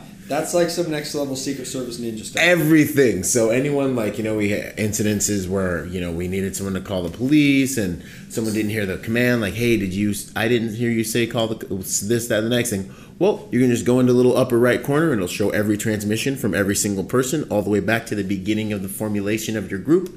Uh, that's password protected and encrypted, and you can press play and it will just play you everything everyone said through the whole thing. Um, the app is amazing. Like that's a whole nother. That's like a whole nother kind of podcast. Communications is a whole other podcast. That's a huge. sure. But Yeah. for those churches who are struggling on, yo, so what should we do for a com plan? Try Zello out first. We Um, used to spend tens of thousands of dollars Yeah. on radios. Even the little Baofengs, little twenty dollar radios. And then some of you dudes out there who can't months. keep an earpiece alive for more than like two weeks. can't do it. You can't do it. Now I don't have to do that. I have oh, and I'm all I'm all Bluetooth. I have my phone, and then for me, you you used your Bose. I use the little Apple AirPods, and then we have push to talks by a company called Pryme. It's Pryme, spelled. P R Y M E, and Pryme has all sorts of uh, of of little push to talk setups gear, and radio earpieces and whatnot, Yeah. specifically for the Zello app. Yep. And it's it- pennies to the dollar Yeah. for communications, and it's a much higher level of communication. No in geographical impediments. I'm literally in Israel, and I'm like, You're talking to me. I'm talking to him awesome. here. He's like, "Hey, how you doing out there?" I'm like, "I'm doing good, man. How's Sunday going?" He's like, "Oh yeah, we're doing good." Blah. He was in Texas. He's like, "Yo, what's going down?" I'm like, "Things are good, man. It's just another Super Bowl Sunday. We're getting it in." You know, like, and the just crystal clear because it works off of your cell phone, uh, your cell phone um, Cell phone data rather satellite than kind of thing. Yeah. Mm-hmm. It's weird. Like it works everywhere, and you don't have to have great service for it to work. And also, more importantly, uh, at least for me in a director position, there have been times like I was in DC one time and you Yeah. Mm-hmm. had an issue, and I think you just text me Zello. Yeah. And I got on and I was able to hear everything happening and also start making some command decisions that needed Yeah. to be made at the time. like that. And I was in Washington D.C., like outside the White House. Yeah, and I awesome. literally, and I run it for my other details. Like I have another detail where it's always on. Like if someone needs to know something, and they can just be like, "Yo, Byron, are you on here?" And I'm like, "Yo, what's up, dude?" And they're like, "Hey, man." You know, when we get to the to the treehouse, do we turn left or right? Like, is it a green or white sock that we put on the thing? And I'm like, yo, put the green sock on the thing. Do grasshoppers have machine guns? Yeah, I'm like on Thursdays, grasshoppers have machine guns. You know what I mean? Like, and that sometimes you know when you're on it. Anyways, and then on on details, the other thing I like about it, real quick, to a little shameless plug. Everyone's got Bluetooth on, so it's ultra low profile. It's less spooky when you're working. Uh, you know, just a normal EP detail. You walk around with your earpods in. Your client's not thinking like, "Oh, I got these stiff guys with me that are skylining me." Nah, you're just a dude with an earpod in or a Bose headphones in, and now you guys have communication. Green light. You don't have to pass it through your. You do all the phone stuff. You literally just push a button. Yeah, I, I have And- friends. I have friends that are spending like churches. They're spending like tens of thousands of dollars on communications and repeater systems and everything else, and then they're having to like update them every couple of years because it's like, Yeah. oh, now we got to go digital. And know, and fix some. Like, what the heck? antennas are breaking. And Yeah, and I mean we do have a hard radio setup. Obviously, that's why there's a radio right here. Yeah. Um, but we it's it's rare we use it, and it's really only used for The other uh, departments. for our the other people to get a hold of us Mm-hmm. because a lot like our CM parking ushers they're not on Zello. We've encouraged them to do so, but they are not. Uh, a lot of guys will complain to you about the technical aspects of Zello, and I sort of just look at them like, if you can't figure this out, how can I count on you to figure out a legit problem? yeah, more sophisticated. Like this is it's big boy rules kind of thing. Like Yeah. figure it out. Here's your list of gear that works. Having said that, I know guys who are like still learning how to text on their cell phones, but they figured out the Zello they- because yo, they cared. He, he wired it into his hearing aids and got Oh, that guy. yeah. There's there's we got guys. ninja. They want to figure it out, they can figure it out. But you know what? You know, there's a reason that half the children of Israel didn't make it into the promised land. That's all I'm saying. God bless them. Anyways, so so uh, yeah, on comms, the Zello's a good thing you can look at. Um, uh, some more considerations, you know, uh, when looking at your pastor's travel uh, route of travel into the parking lot, green room, onto the sanctuary, and on into the sanctuary, and then his egress considerations. Where do you want people to be when he comes off the platform? You're not done when service is over, um, and and and how you're going to safeguard him um, after that whole thing because the personnel on property, everything's going to shift, which is going to require you probably to go back to your original security posture, the one you were maintaining before everyone was in the sanctuary. So, really, what it comes down to, principally, in my opinion, is thinking the problem through from the beginning to the end. All right, Sunday morning starts. How are these people going to enter my facility, enter my building? What security impressions do I want them to enter the building with? Um, during the service, what security impressions do I want them to see? What security uh, procedures do I want in place in case of XYZ? Another consideration is medical is probably going to be one of the things that'll keep you the busiest. It'll keep you busier than actual uh, threat, human threat situations, um, depending on your, you know, your congregation demographics. But uh, we've had everyone from old to young pass out during service and need an ambulance and need us to go ahead and deal with that. And- so you have to have a plan for that. That kind of brings us on to something I want to talk about, but we're going to take a break right now because we have to go to work. Solid. But I want to talk when we get back about SOPs because that's one of the huge things you brought. I mean, I had SOPs.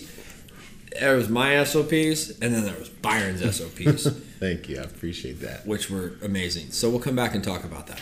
Boom. Is it over? Yeah. Boom! We're back. We are. We're back. Sorry, guys. We had to go work.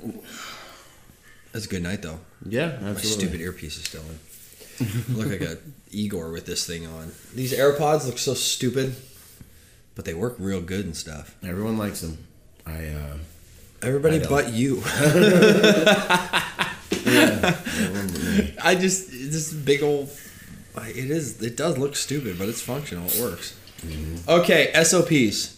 When you came into my church when I hired you, um, I had some SOPs in place, very basic stuff, but you really you really drill them down, and m- this is a lot more volunteer. I want to talk about the volunteer specific ones because obviously the ones for our hired uh, paid staff guys, not everybody's going to come across that, you know. yeah. Um, but a lot of the same prin- principles kind of kind of uh, cross over. But um, talk about writing the new SOPs, what that was about, the communication with me, with other pastors, like kind of what you learned from our mistakes, and then also how you implemented those with with the volunteers. A lo- half, I'd say maybe like a, th- a third or half of your volunteers were new. Um, and and I'll touch into this real quick, guys. You are going to come across volunteers that are there for the wrong reason. Oh, you're yeah. going you're going to come across volunteers that they want to be close to the pastor.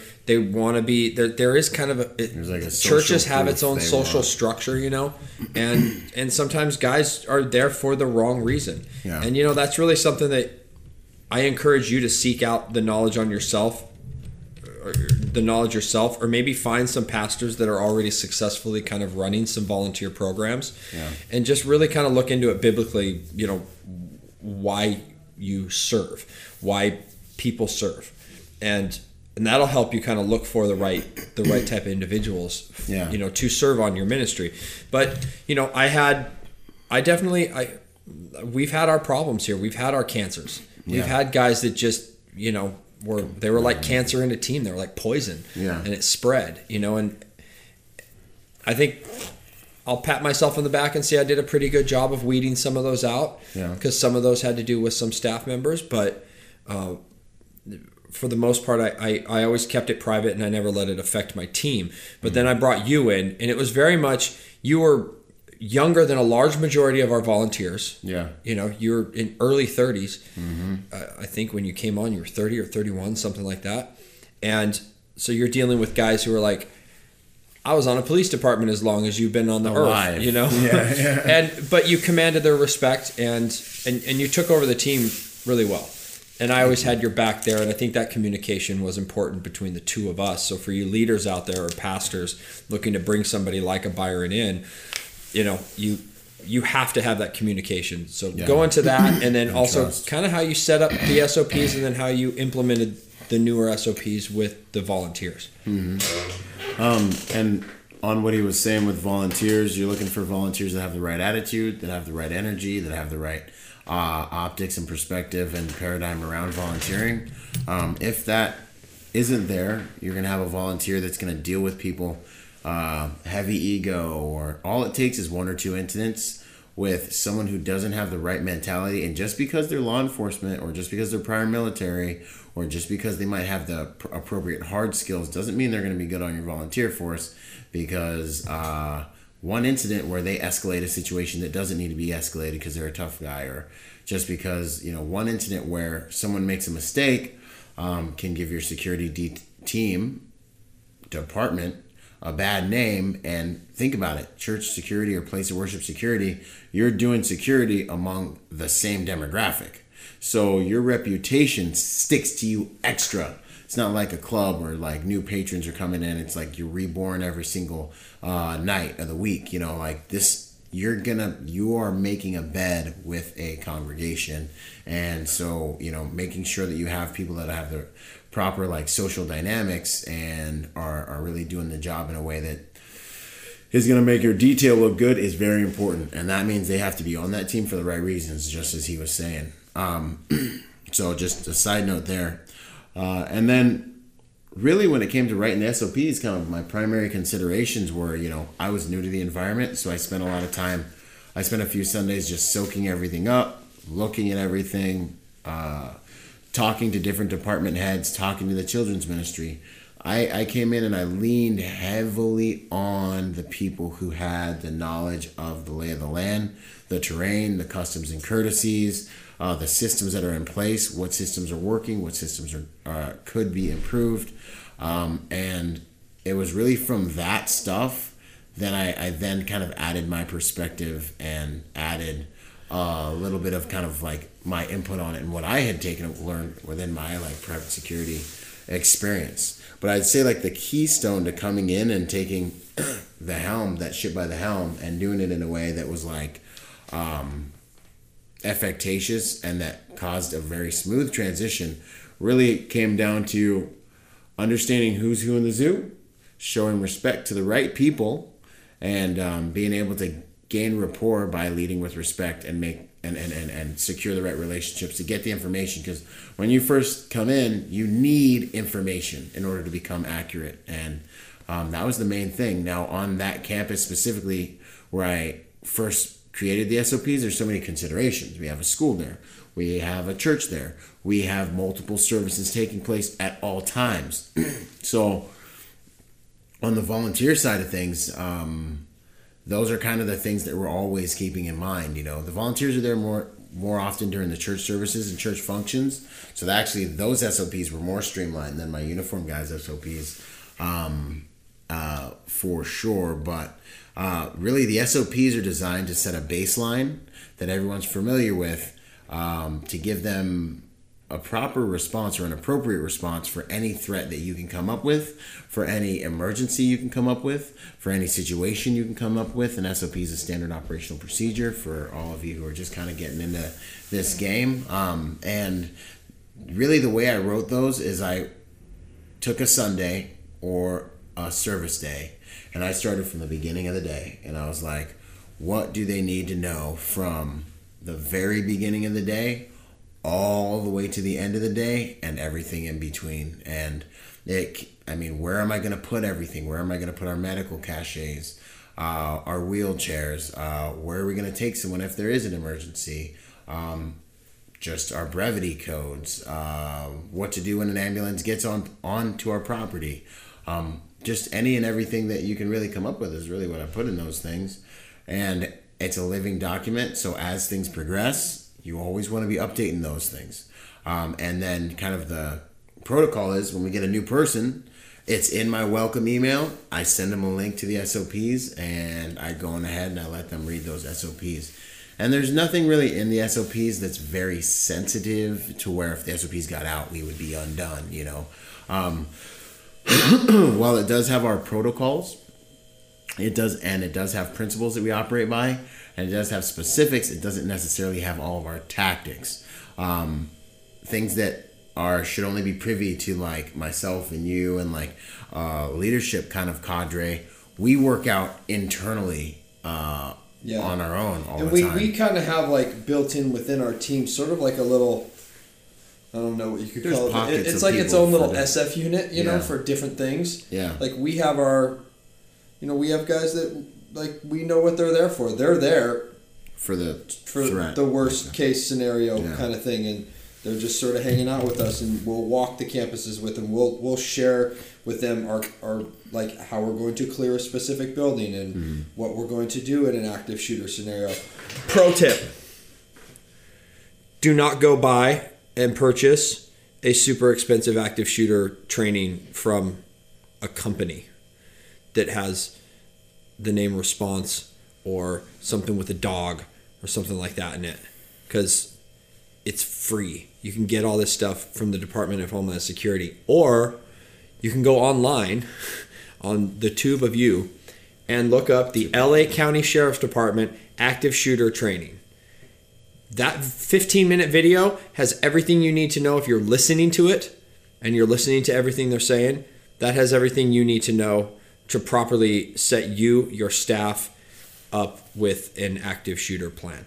Anyway, continue, please. Yeah, no, I mean that's and that's what we had them come out and they just played the video and answered questions. You know, like situation dictates tactics, and so I think the smartest approach, their approach is principled. You know, it's you know what do you you have these three responses and what do you do in all these different situations? Well, you just take a look at which one of these tactics fits your situation best, Yeah. and then you respond. You know, because I could teach you, you know, what to do if there's a you know, a purple elephant stampede or what to do if there's all these different things, but that's not what's going to happen. What's going to happen is you're going to need uh, to have people educated in principles that they, that'll help them apply tactics relative to, to their situation at that time. Um, so yeah, with the SOPs, another thing I did was I went to every department head that was in our environment and I asked them, hey, what do you need? What would you like to see? What type of considerations do you have? Security related considerations um, on a Sunday, on a service day, um, and I just basically took in as much information as I could as quickly as I could to be able to fashion those those SOPs. And I used this. I really leaned heavily on the guys that had been there in the trenches before I came, um, and it worked out well. And everyone. And then I applied. Yeah, I applied my knowledge from overseas to the SOPs and, and what I know is ultra important once a service is started, you know, where I need guys to maintain a responsible security structure. Um, that's really that's really kind of where I was at with the SOPs. Kind of going back to that information network, you know, another reason why I do let large volumes, I, you know, why I do have so many people on our security team is because, you know, someone gets on one of our campuses and we recognize them or they're a bolo, the more eyeballs I have, the more information I I have. And people cannot disappear on our campuses anymore. Like if something happens, they're being watched by everyone. Oh, another thing, what about um, liaising with kind of government organizations and contacts? And Yeah, like I mean- that's huge. kind of going back to what I said before, one of the first things I did was I contacted my a, a local Department of Homeland Security representative. Uh, I became a member of InfraGard. If if you don't know what that is, Google it and become a member. That's like kind of 101 stuff. Like when somebody calls me and they're like, "Hi, I'm so and so with this church." And we're starting up a security team. One of the first things I tell them to do is to go ahead become a member of InfraGard. What that opens up for you is is number one training, legitimate training. Yeah, all okay. the time on all kinds of things. And you can take training for well, one I, I, I really highly recommend you become a TLO, which is a terrorism liaison officer. Take that course, learn how to report tips, um, and and have that that uh, relationship with your local fusion center, which you're going to have one because they're all over the United States. Uh, here we have two that we deal with, um, and then the the trainings that you're able to take is is everything from IED recognition to like the protective measures course I told you about. I've taken it twice. The surveillance detection course uh, that was opened up to us. Yeah. Uh, churches are now considered a critical infrastructure, and because of that, that opens up a Supporting lot of things to you on the federal and local side and building those relationships. Yeah. The other thing we have, uh, you're a little stronger with the guys in Riverside than I am, but we have those direct contacts to our local law enforcement. So if we have a problem, we can report it directly to them. If we get, we've had times when we received a legitimate threat, like for this one instance, it was in the form of a letter and it was a death threat. And the police officer who showed up like blew it off and he's like questioning going well i don't think this is that big of a deal and then he wants to talk to the head pastor and we're like yeah man that's that's that's just not going to happen right now but i need you to take Dude. this report because that's what i've been so what do i do i contact that that i think he's a detective right one one of the two guys Yeah, our guys. they're detectives who are assigned to the local JTTF office and contacted him. He was like, Yeah, what's the officer's name? Yeah, standby. Mm-hmm. Next thing I know, the dude's attitude completely changed and he took the report that he was asked to originally come and take, you know, and it was because we had those relationships Yeah. there. Um, also, we are in communication with our uh, local first responder type teams, like our SWAT teams and such, Yeah. as well as our bomb teams and our canine teams. We open up our facility for them to come and train on a regular basis.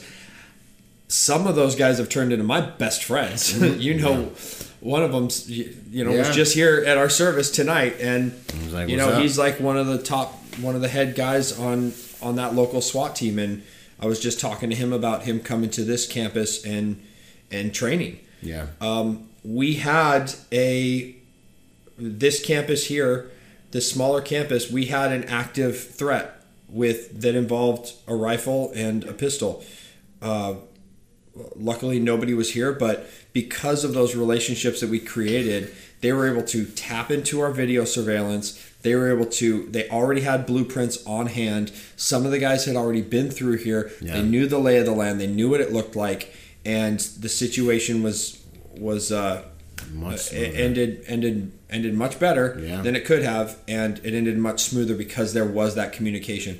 I was actually home at the time that that happened, and I got a personal phone call from a lieutenant saying, "I need you down here now." Yeah. And I was able to get in the command post, get on the phone to my IT guys who were able to get online and look at these cameras and kind of see what was happening inside and then relaying that information and those video feeds directly to that command post that was set up. And now they have direct communication with the operators on the ground, with the SWAT teams on the ground. That which was caused everything amazing, to end. which caused everything to happy end. ending. Which it, it could have been a much worse ending than Yeah, it was you- yeah. and that wouldn't have happened without that communication and just kindly offer it to them if they don't take to it then you know don't don't just stop trying Yeah. go above them or go below them or just find guys that will that that want to work with you you know Mm-hmm. especially churches nowadays they are a target you are a target Yeah. bottom line you're foolish to think otherwise you're foolish to think it won't happen to me Mm-hmm. because guess what? You're talking to two guys right now who it's happened to multiple times at every level you could think of. And it, it, it it's not a if it's a when you know and you need to be prepared for that. And you can work with your local law enforcement instead of just shunning them out like thinking that you know better. Well, and know? yeah, and it's not so much even like, I mean, like it's something as simple as, you know, someone's being counseled and someone's husband or wife just doesn't want to deal with ninety percent most of the the issues that happen. The active active shooters and um, human threat scenarios are domestic issues. It's you know someone's wife's coming to church with their new boyfriend, and uh, the other husband rolls up and pops starts popping him in the parking lot, or it's you know you know disgruntled husband that's gonna come back and ends up shooting twenty some people in a church in Texas. You know, uh, and you know like a lot of these scenarios and a lot of things that happen if you start really researching um, violent acts that take place in on pla- in places of worship. A lot of it's just domestic stuff that spills over. Like even people that you think you know, you know, um, because you just have to look at what's happening there. You're, you're shepherding a segment of the public. Like really, almost anything can happen. Um, so you know, these things it's, it's it's definitely to be taken seriously. and, and for you for you uh, you know the ep lifestyle guys out there um, you know that that maybe you have a church maybe you have some experience if you're i don't know how to put this but on I want to get a little bit in, more in depth into the training aspect and, and the response of things. Um, a guy with a gun is not always the answer at a church. Actually, it's in our case, it's it hasn't been the answer yet. Thank God for that. Yeah. There are times when it could have been the answer, but it wasn't because of things that we had in place, and and, I think I think the training. But on the on the training aspect of things, you know, I we're lucky enough to kind of have relationships with with trainers out there who have a lot of experience who can who can kind of brainstorm. Like for me, one of the one of the big guys I've, I've picked his head a lot is uh, is Mike Pannone uh, with CTT Solutions. Uh, another guy was our, our friend here, Chris Scahill, just walking this place with us. And then we have members of some very active uh, SWAT teams from LA County Sheriff's Yeah. Department, Orange County Sheriff, Riverside Sheriff Department. Those are teams that do a lot of call outs. Like I think Orange County Sheriff did more Yeah. call outs last year than LAPD did Yeah.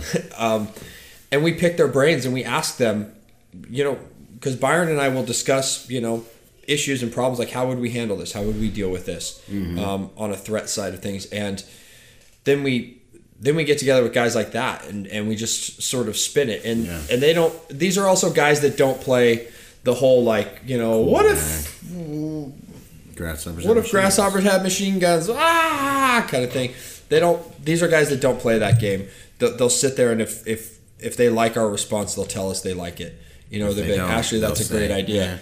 Or they might give us a couple, you know, devil's advocate things to see what we say. Like Yeah. Daryl's great at that. Our friend Daryl, uh, he's great at being devil's advocate, and if we answer him correctly, he's like, Not bad. yeah, well done. That's that's awesome. I would do that.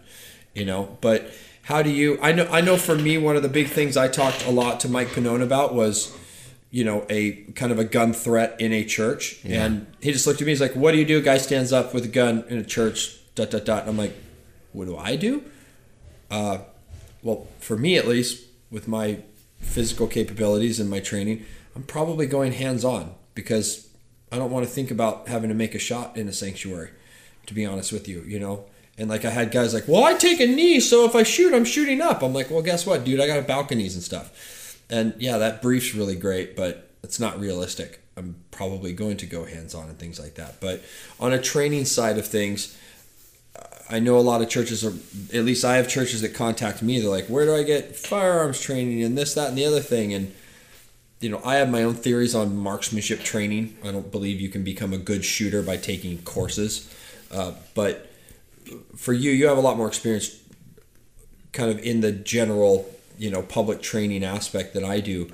Um, what do you recommend for for not just a volunteer team, but for the guys that work at the churches as well, like staff members? Um, Like, what has helped you in the last two years, training wise, prepare you better for the church? to me, repetition is the mother of all skill and learning. Um, and so what I've found is like courses are exposure to tactics, but if you really want to benefit from the tactics you're learning, or if you really want to benefit from, you know, you really want to get good at a skill, you need repetition. And so what's helped me more than anything is getting up on Saturday and going and shooting in a competition. Even if it's just once or twice a month, take a course and then get up and go to your local competition. I, I think USPSA or IDPA are, are both great places where you can learn how to manipulate your firearm, shoot, move, and learn to process and think while you're shooting. Um, and guys that I think do that on a regular basis, I think perform outperform guys that just go to courses on a regular basis. Um, and so when it, if we're talking about hard skills and staying sharp when it comes to firearm stuff, I'm gonna say that uh, getting out, getting on PracticeScore.com, taking a look at what shooting matches are taking place in your area, getting your five mags, and You're 15 mags. yeah well if you're in california yeah.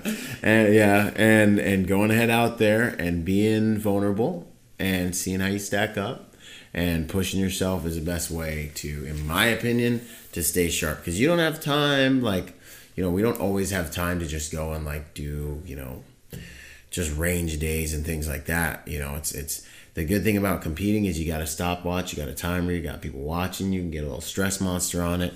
Um, What about what yourself. about on the non-firearms side? What trainings? Like for me, Oh, the one yeah, thing yeah, that really yeah. stands out is The- the thing with uh, Yusuf. like, Uh, the Wow. counter surveillance stuff. Joseph Badu is another guest that I had, and he teaches. Uh, he his, he's got a company called Emergence, and he their slogan is predicting people, and he taught the hunter killer program to the Marine Corps uh, for almost a decade, and one of the most uh, I think important classes that I've taken, really to help me out in private security, and also um, something I think can, has contributed the most heavily to kind of what's really made a lot of our best guys good is one that book left of bang that talks about that program and the different various tactics that are involved in uh, learning how to predict people and learning how to predict pre-threat indicators. Um, and, and and really a lot of training all the training around that. If there is one course or one type of learning i would say that you need to expose your volunteers to and expose your security personnel to.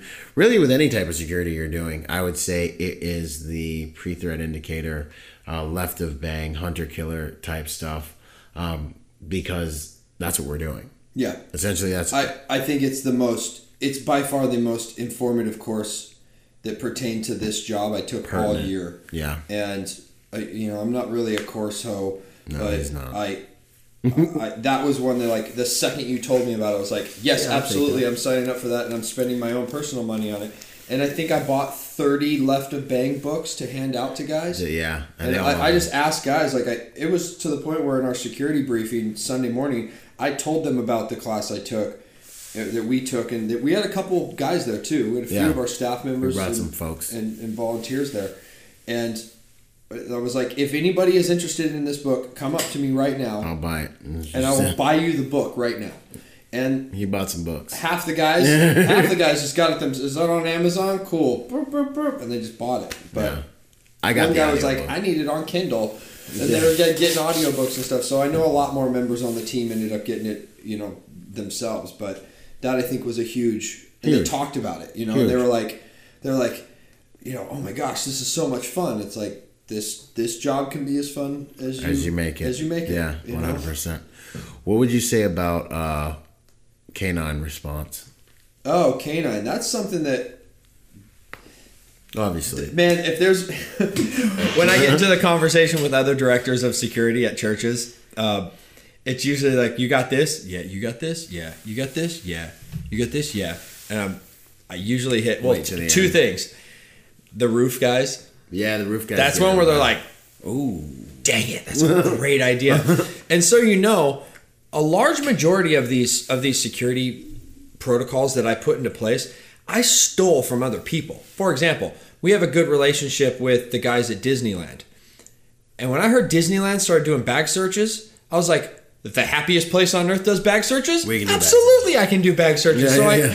when I present it to my boss, I'm like, I want to do this. He's like, what? I'm like, Disneyland's doing it. And he was like, "What are you talking about?" I'm like, "You can't go to Disneyland right now without getting your bag searched." You can't Bottom line. Yep. And then those guys, the other churches. Yeah. I mean, from another huge mega church in the area, the guy's like, "You guys doing bag searches?" Yeah. He goes to his pastor's like, They're doing "Hey, it." pastor, Harvest is doing bag searches." He's like, "They are." Yeah. Oh well, uh, yeah. We should we should be doing bag searches. And the guy's like, "Ha! It worked." Yeah. But where I always trump everybody is on the canine side of things, and we were very fortunate to have uh, guys from uh, a, a me- members of Los Angeles County Sheriff's Department uh, SEB team, and the, as members of our church, and they worked locally with uh, a, a guy named Daryl Gaunt, Paraclete Canine. If you are looking for anything canine related, he is the go-to guy. Yeah. He is like this. It it comes to the point now that when I meet dog guys, if I mention his name to them and they don't know who he is, it's like they're instantly not legitimate in my eyes. Because I've met guys from the top tier units in the military that are dog guys, and I mention his name, and they're like, "Oh yeah, absolutely! Like we know who he." Ever, it's it's like being a, a long range shooter and not knowing who Todd Hodnett is. Like you just if you don't know who he is, then you just don't know that world, you know. And and and Daryl's that kind of guy. So Daryl kind of got us started into this, and we got really lucky. He found us this really special dog that was uh, that was coming out of a military team that lost a toe, and you know we got her, and then he found out she was on odor, and he sponsored her through bomb school, and then our church paid a little bit of money too for the hybrid sense and things like that that she needed to have for bomb school, and now we have a dog that would cost us 80 to 100 grand to purchase right now for a very very low low price. And we have multiple handlers that are that are experienced handlers that can come on and and handle her and man that dog thing that was Yeah. that was something that at first people were like why is there a dog here now it's like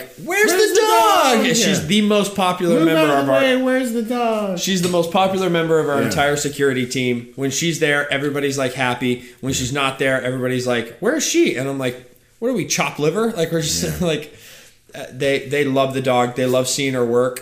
They love seeing her do her little bomb search, and she she does a whole campus wide search, including the sanctuary before it opens. Exactly. Uh, before we show up, we've had guys walk up, drop backpacks, run away.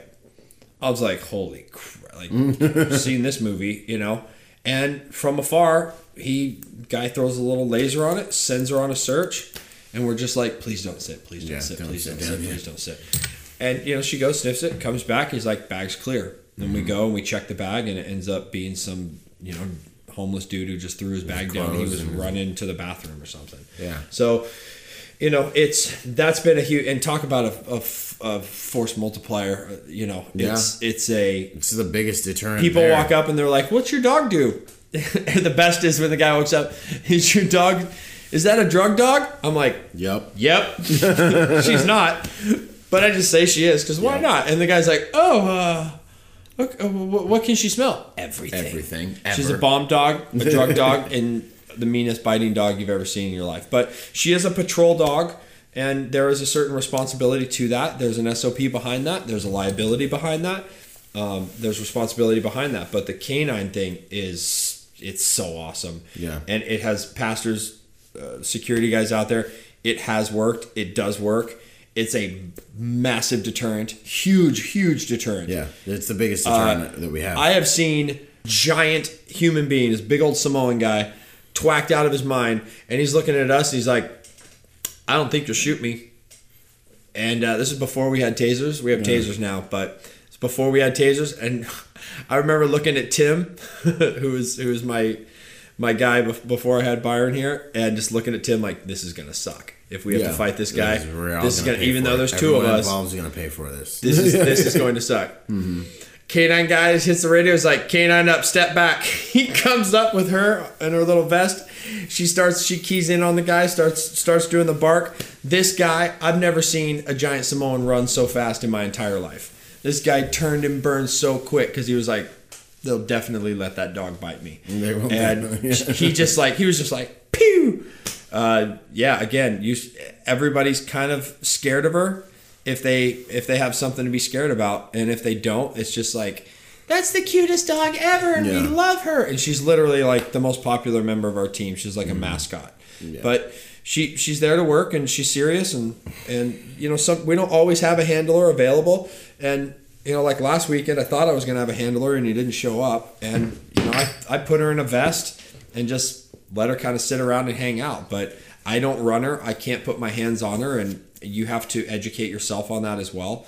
If you get a canine, knowing what you can and can't do. For me, I've made a few mistakes where you know, thank God I had the control I do over her because that was one of those like she could have bit the wrong person scenarios. So I have made my mistakes in that, but for the most part, it is a it's a big force multiplier and Huge. a huge deterrent to have her around and uh and it's fun.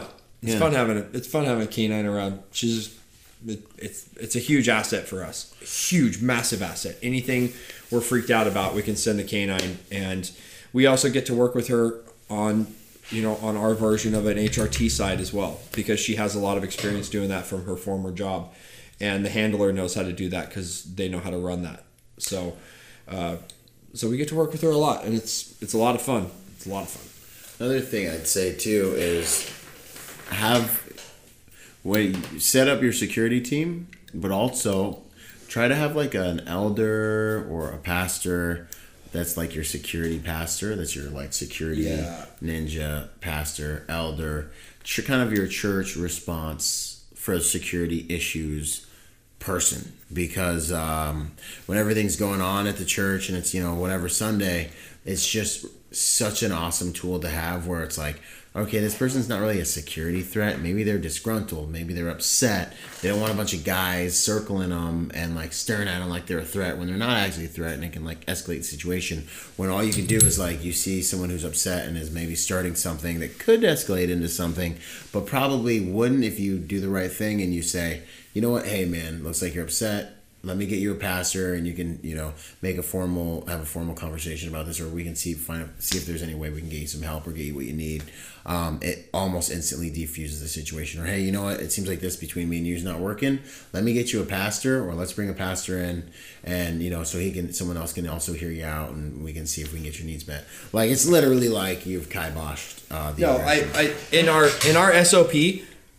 It's- the, everything the answer to almost every question is get a pastor. get a pastor um, yeah. because then also you're, you're kind of throwing the liability. You're for the for the staff guys out there. You're really taking a lot of that liability and decision making off of your plate. Yeah. uh, it's it's very nice for us, and we have we're lucky enough here. We got some pretty you know good man pastors around Yeah. with a lot of experience and and they believe in what we do and they know our place. And also and they have our backs. there's all of these pastors know that like for me well and for example that the guy that we spoke of earlier in this service um you know or not this service but in this podcast that situation those pastors learned really quickly that uh that we needed like they knew real quick. When i walked up i was like i've got this like i need Yeah. to be the one that handles this guy now this is out of your Just control left the This realm is- of this is- ministry. this is me now Yeah. and and i had to handle that guy the way that you know Then do that I security handle work. him. Yeah. Good security work. So it uh, it just was what it was. But when my pastor set this up for us, uh, I told him I said, you, you know, how do I how do I do this? Who do I turn to? Because these pastors they don't have the experience we have. They don't have the education or the training, and they're not going to get that continuing education Yeah. and training that we're going to get. Mm-hmm. And the way my boss put it to me was, you don't work for these pastors, and these pastors don't work for you you work together you work with, With. these pastors and these pastors work with you mm-hmm. and he he made that known to to the staff you know like hey when they need to take control of a situation let them do so Yeah. a medical situation we're usually the ones that handle up those it, you know yeah. they're like oh she's fine she, nope we know the liability involved if you fall we're if you pass out and you fall down You're going. you're you're We're an ambulance is being called. That's just the way it It's being called, yeah. Sorry, um, you know. So we they know when it's our time to take over control of a situation, but for the most part, a, a lot of our situations just get passed off to them. You Yeah. know, um, and and yeah, you want to Um, jump in on that a bit. Yeah, no, the pastor thing is great. It's a it's a great force multiplier, and it keeps a lot of the high friction stuff out of security's lap. You know, it's it makes it looks like you're look like you're there to facilitate uh, church operations in a way that kind of like gives the church an opportunity to continue with its mission. And you're trying. It's it's like EP. Like you're trying to let the client live their life uh, in a way where you're disrupting the least amount of things and you're kind of like not even there, but you're adding safety. You know, it's like we're trying to let the church do what the church does and we're trying to stay out of the way as possible, as, as out of the way as possible. Me and my, uh, all my gear, I barely even actually address things that, don't, aren't an actual safety threat. Um, I let my volunteers who are in plain clothes and look way less threatening do it. Um, and with this, with this pastoral thing, it's like we lead with pastors all the time, and it lets the church make a decision on things that you know uh, that they. I mean, they're also dealing with that liability. You know, Um, I, I, I will say this though, like at least at least for us, the the tone around our campus now in regards to us being in you know the exposed you know gear that we are in now, we sometimes we are the ones that people walk up to now. We're kind Oh, of yeah. We definitely play much more of a. PR role now, and it's much more you know, we don't just stand there like and nobody talks to us Yeah, no, anymore. we're That's not the, way it is. like everyone. we're we're part of the family. My volunteers, I, I tell my volunteers, I'm like, I want you guys to be like the special forces of volunteers. Like, if parking needs help, we're gonna go help them, and we're gonna be like the best parking volunteers of all time. If the ushers need help, if guys need help, like you know, with uh, with the money or with the offer and something like that, we're gonna do it, and we're gonna do it better than it's ever been done. When it's pouring rain outside and nobody wants to be outside to greet people or to see people in, we're gonna be out there doing that job. Mm-hmm. And there, you cannot have a volunteer team that is like, no, all I do is this. I just do security. It's like No, a bad security guy there- who's like, yeah. I'm not a coffee getter, or I can't put Yeah, car, I- I- seat, car I- seats in the car. It's like, dude, you're not. Serious. I don't carry bags, bro. Yeah, I mean, maybe, maybe, maybe, but I just I, the guys I've seen win do it all. You know what I'm saying? Yeah. Today we're popcorn poppers. Let's pop this popcorn today. You yeah, and and that's the way I want to. I want that's that's the spirit I want from my. that's a good. Vol- volunteers. that's a healthy And, volunteer. Like I and, and me as a director, I I don't ask as a leader. I don't ask my guys to do anything I'm not already doing or haven't done before or, do, won't do with them right alongside of them. Yeah. You know, like if I ask you to stand up on the roof. In 110 degree weather. Well, I've guess what? When done you look down, you're going to see me and Byron right there with you in the 110 degree weather in full kit, out there the whole service, keeping eyes, staying sharp, Not sitting down ever. and and and treating, you know, yeah, like an operation. yeah, Another thing I th- that came to mind too is the GoPro game. Uh, that's been clutch. So Yeah. on my kit, I have a GoPro Pro mounted on my shoulder, and um, you know when you're dealing with, and I know you guys out in law enforcement understand this. When you're dealing with different troubled individuals, it is very nice to be able to just beep, beep, beep, beep, red lights flashing, and now they know everything that's happening is being recorded. Um, and there's another thing that I put on my kit that everyone was like, "Oh, we got a camera. What are you doing with the camera? What's up with the camera?" And I was like, "This is for my protection." You know, I'm in Southern California. You know what I'm saying? Like, you, it lowers the liability for the church. It helps you take in uh, information that becomes very pertinent. What that guy look like? You're getting face shots. You got the fisheye recording absolutely everything, the conversation. Yeah. Uh, people don't act crazy when they know they're on camera as much. And if they do, you know they really mean it, and it's about to get really, really, like they're going all the way. You know, like um, it has helped quell a lot of different situations. And then, like with a GoPro, you know, I can take a video, check. This is how it happens. Like something happens. this happened I- like recent, like Like last a couple week. times last oh week. Oh no, last week the the protester. Yeah, you know, uh, this is how it happens. Something's going on. Beep. Turn on my camera. I'm recording. We're talking. Uh, you know, you say X, Y, Z, one, two, three, blah, blah, blah, blah, good, bad, whatever. We get done. I upload the video straight to my phone. I send it straight to our Dropbox where we have all of our bolos and different situations and things like that. Maybe Luke's at a different campus, or maybe I just need my volunteers to get information to take screenshots of the person's face to look, give a quick like, hey, dude down at the sign. There's a there's a guy with a sign. Bolo, this is what we need to do. If you see him, let us know if he comes on campus. And I shoot that out to the whole entire team via our group chat, and everyone's in the loop. Everyone's in the loop now. Everyone on the whole team. And then I pass over the radio, check your group chat. I just sent Bolo information, and I send a quick little um, a quick little sit rep on it and situation representation, uh, a couple lines on it, and that's it. And everyone already has the same information. Now we're, you know, the information's gotten to the team. We still have about an hour or 45 minutes left in service, and everyone's able to uh, be more most effective with that information. You know, and then and the after action situation, if anything happens, we can go back to that video that I recorded um, in high def of me and him having that conversation. When you have to kick people off of the property, you got to make sure they know that they've been kicked off the property. Uh, having a camera running when you're telling them, sir or ma'am, you know, uh, this is I'm formally letting you know that you know if you come back on this property, be, we will call law enforcement and you'll be charged with trespassing and all that stuff. And you have it recorded, you're good. You're good. You know, so um, having a GoPro on your kit is a huge force multiplier. I haven't done it in like an actual EP setting yet, but I have done it in the exposed setting, and it has been fantastic because, I mean, in exposed work, you're dealing with people. Uh, if you're not an officer, it's it's it can be high friction. having that camera can lessen that friction. Yeah, absolutely, absolutely. man. So Um, before we end, I, I want to go into something you say all the time when you talk to our team, and I want you to kind of touch on it for a bit. But I don't know where it came from. I want to say I made it up, but I don't think I did. But uh, something we always say is every Sunday is Super Bowl Sunday. dun, dun, dun. And we always start our meetings off by that because a lot of guys like here's something that that happens a lot. Uh, something bad happens, church shooting, I think was the last one where he's like, "Hey, uh, just want to make sure we're up in security." You know, you get like an email from a pastor or something like that.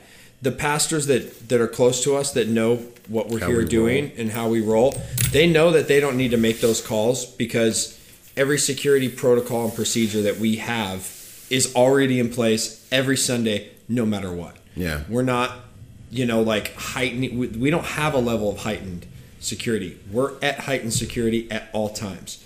And that kind of started this like every Sunday is Super Bowl Sunday thing where every Sunday is, is, uh, you know, could be the last game you play. Yeah. You never know when it's going to happen, but go into that a bit more. You're this Yep. I started that. That was. I still think it was me. I was just, yeah, yeah, yeah. was that you? That was me. But whatever, whatever. Anyway, so yeah, man, every Sunday, Super Bowl Sunday. And it really just comes from being in the Marine Corps and being like, I could die today and I'm getting ready to go out on a mission. And there's a dude who's been training, or maybe he's just lucky that can kill me. And so every single day, hey, this could be my last day, make it count. Um, so that's translated into, hey, every Sunday, Super Bowl Sunday, this could be the Sunday that we have that guy try to drive over people on the patio. This could be that Sunday, but we've hardened our campus to really make it that pretty hard to do, actually. Yeah. For free. We found a concrete guy. He donated the concrete, and he built us like basically barriers and blockade. use your assets. Um, but every Sunday, Super Bowl Sunday, man. In fact, every day that you're in the private security industry is the day. You know, if you lace up your boots and you go to work, you're writing a blank a blank check. And if you're in law enforcement, it's the same thing. If you're holding a weapon because it's part of your combat, your daily, you got a lunchbox, a packed lunch, and a gun, then you are writing a blank check. And so, um, really, man, that mentality of this is the day we have to show up and do our best, being every single day we strap up.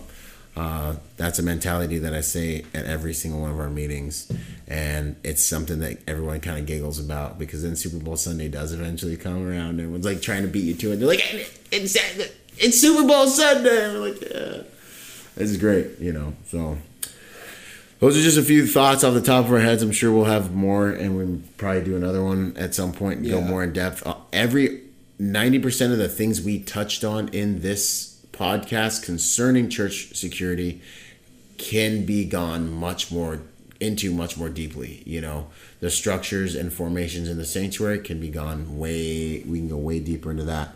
Uh, immediate action considerations you know we can go into those types of things um, naturally always walking the fine line between what we can and can't share here because we always we keep the sensitive things close to our chest but church security is it's it's like a new frontier it's becoming like almost a requirement on an insurance to get better insurance premiums for churches Yeah. now so it's uh it's something that, that that's here to stay and i think that that industry is only going to grow so um, that's about all we have to share for now. Thank you so much for tuning in and check out my our, my Patreon account to support this podcast. And uh, You got a Patreon account? dude, I got Patreoned up, man. What would you I gotta support this thing. Ah, like a month ago. He's just taking over. Gotta support this there. thing, man. We're taking over the world. Jiminy Christmas. Absolutely, Uh, absolutely. Need some marketing. Um, yeah, PWS. PWS is the best. um, kind of rhymes actually. Just so Can't wait to see them at Shot Show. Can't wait to get my new PCC gun. You're And getting one? Run all yeah, run all over with that. Look out for that. You guys know my uh my uh the code ten percent off Byron and um yeah man. Uh, PWS is where it's at. Gray Man is where it's at. I have been loving. Oh, I'm waiting Man for my suit. gray man suit right He now. got one. I got. I ordered one. Cost me I need to- so much money. I need to do, but it's totally worth it. Yeah. it's so good. It and there's a discount. I used your discount too. Awesome. And I- he gave me a bunch of. So the guy was great. I've emailed him back and forth a few times now because uh, I've gotten kind of jacked and tan as of recent. I've lost about 20 pounds of fat, put on about 15 pounds of muscle. No big So deal. like, I get the fitting garment. It doesn't fit. I'm like, eh. It's No, like- it was- no. but he's been great. I wanted to add a couple things, and because I used Byron's code. Uh, he was able to add a few uh, a few little things that I Little wanted. accoutrements, Oh yeah, huh? the little extra things you can do to the suits. Like Nice. I, he was like, "Yeah, I got you. Don't no, don't worry about that. I'll take care of that. You're Byron. Awesome. You're uh, you used Byron's code." That's what's up." And I was like, "Cool." This is what's up. Finally, you've hooked me up with so many things. I'm glad to be able to Uh, hook it, was, that. it was rad. Yeah, so Um, that's what's up. Uh, I I have to shout out to Surefire. Heck yeah, always. There's just nothing else, guys. I shot a night match recently, and I'm shooting the next one. I was in a night. Are you? Oh yeah, heck yeah. I'm gonna have a baby by then, so I can't. But yeah. um, I was shooting with a bunch of people who were using other brands that start with S. I don't want to talk smack, but you guys know who I'm talking about. Everybody's stuff was breaking down. Everybody's stuff was breaking down, and I was shooting with a, a vice president of the suppressor division, Barry Duke, and he had a whole bunch of extra Surefire lights with him. So he just starts throwing them on people's guns and handing them the handhelds. Like, oh, your handheld broke. Here, use this. Oh, use It this. works. He had to collect like ten lights at the end of the match because all these lights broke down. It was hilarious. That's awesome. Um, you know, there was one guy because this is a shooting match. It's a competition. One guy had two flashlights on his gun. Both flashlights broke down, and Barry puts the new one of the new scout light surefires on there. yeah. Like the 1200 lumen one, and that one light was brighter than this dude's Drowning two flashlights. stupid oh, lights. So funny. Um, watching it just break down on the poor guys, but uh, yeah, Surefire. It's just it's kind of there's really nothing else. Um, and then There uh, really isn't. you know, uh, Taran Tactical Innovations. I've just got the whole PCC set up. Um, my homie Jade out there, she let me shoot her PCC at Area 2. Uh, pistol caliber carbine, Area 2 and 9 mil. And I use my pistol caliber carbine. It's my wife's gun as well. And it's her uh, home defense gun. A 9 mil PCC for a home defense gun with 16 inch barrel is pretty amazing because it's very quiet and you can shoot it actually without ear pro Yeah. and there's no big concussion. And True then story. I did some testing with Mike Pannone on some P plus P ammo going through a 16 inch barrel, and we figured that the power factor was the same as a 357 Magnum.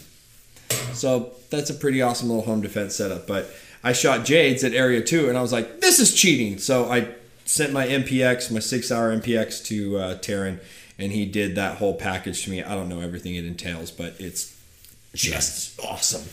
So, Awesome. uh, but yeah, and, and of course, 511. 511's been amazing to our church. Uh, everything We're we yeah. we uh, like all of our duty shirts and pants that we wear the strike. A lot of us wear the strike pants.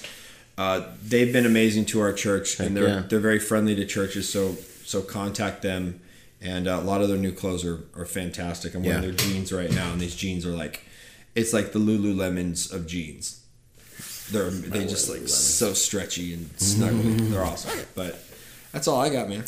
Boom. That's all I got, man. So until the next episode. Yeah, if you guys have questions or things you want uh, to dive into more, hit up Byron and uh, and just just ask away, man, and we'll answer any questions we can, or maybe we'll collect those up and do a part two to this. Yes. Check out the way. Oh, follow us on Instagram, Facebook, Twitter, um, YouTube, all of it. Find me, Byron Rogers, Byron underscore Rogers, or you can find us find it on the website executiveprotectionlifestyle.com or my website byronrogers.com. Until next time, y'all. See you on the next video. Out. Boom. And to support this podcast, go to executiveprotectionlifestyle.com and contribute to our Patreon account. That Patreon account is what helps me make this podcast possible, contributing to this brand, what we're doing here, making it so that I can bring better guests on, making it so that we can plan more events and just expand the contribution to the private security industry and also to making America a safer place by teaching people how to protect themselves and the mindset behind that, the lifestyle behind that. You guys are already killing it. $1 a month, $5 a month, 10 bucks a month, 20 bucks a month. Whatever you can do that you know you would probably just lose in the mattress anyway or spend on McDonald's. Hey, you want to put it towards something that's going to good use? Put it towards a podcast and get involved in our, our Patreon account at executiveprotectionlifestyle.com. And if you want to find me, that's byronrogersmotivation.com. Um, you know, do whatever you can, contribute whatever you can to that Patreon account because it makes all of these things possible, ladies and gentlemen. So much love. Thank you, thank you, thank you, and thank you for making those contributions. You guys rock. We're already doing amazing there, and it's just because of you guys. So thanks once again for those contributions. Boom. I hope you guys enjoyed that episode of Executive Protection Lifestyle Podcast.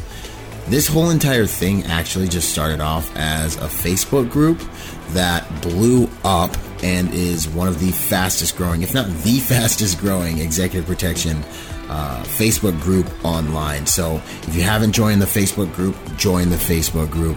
Uh, follow us on Instagram and check us out at executiveprotectionlifestyle.com. If you want to find me, that's byronrogersmotivation.com. And I'm on all the social media platforms Instagram, Twitter, Facebook as well. So until the next podcast, y'all, stay sharp out there.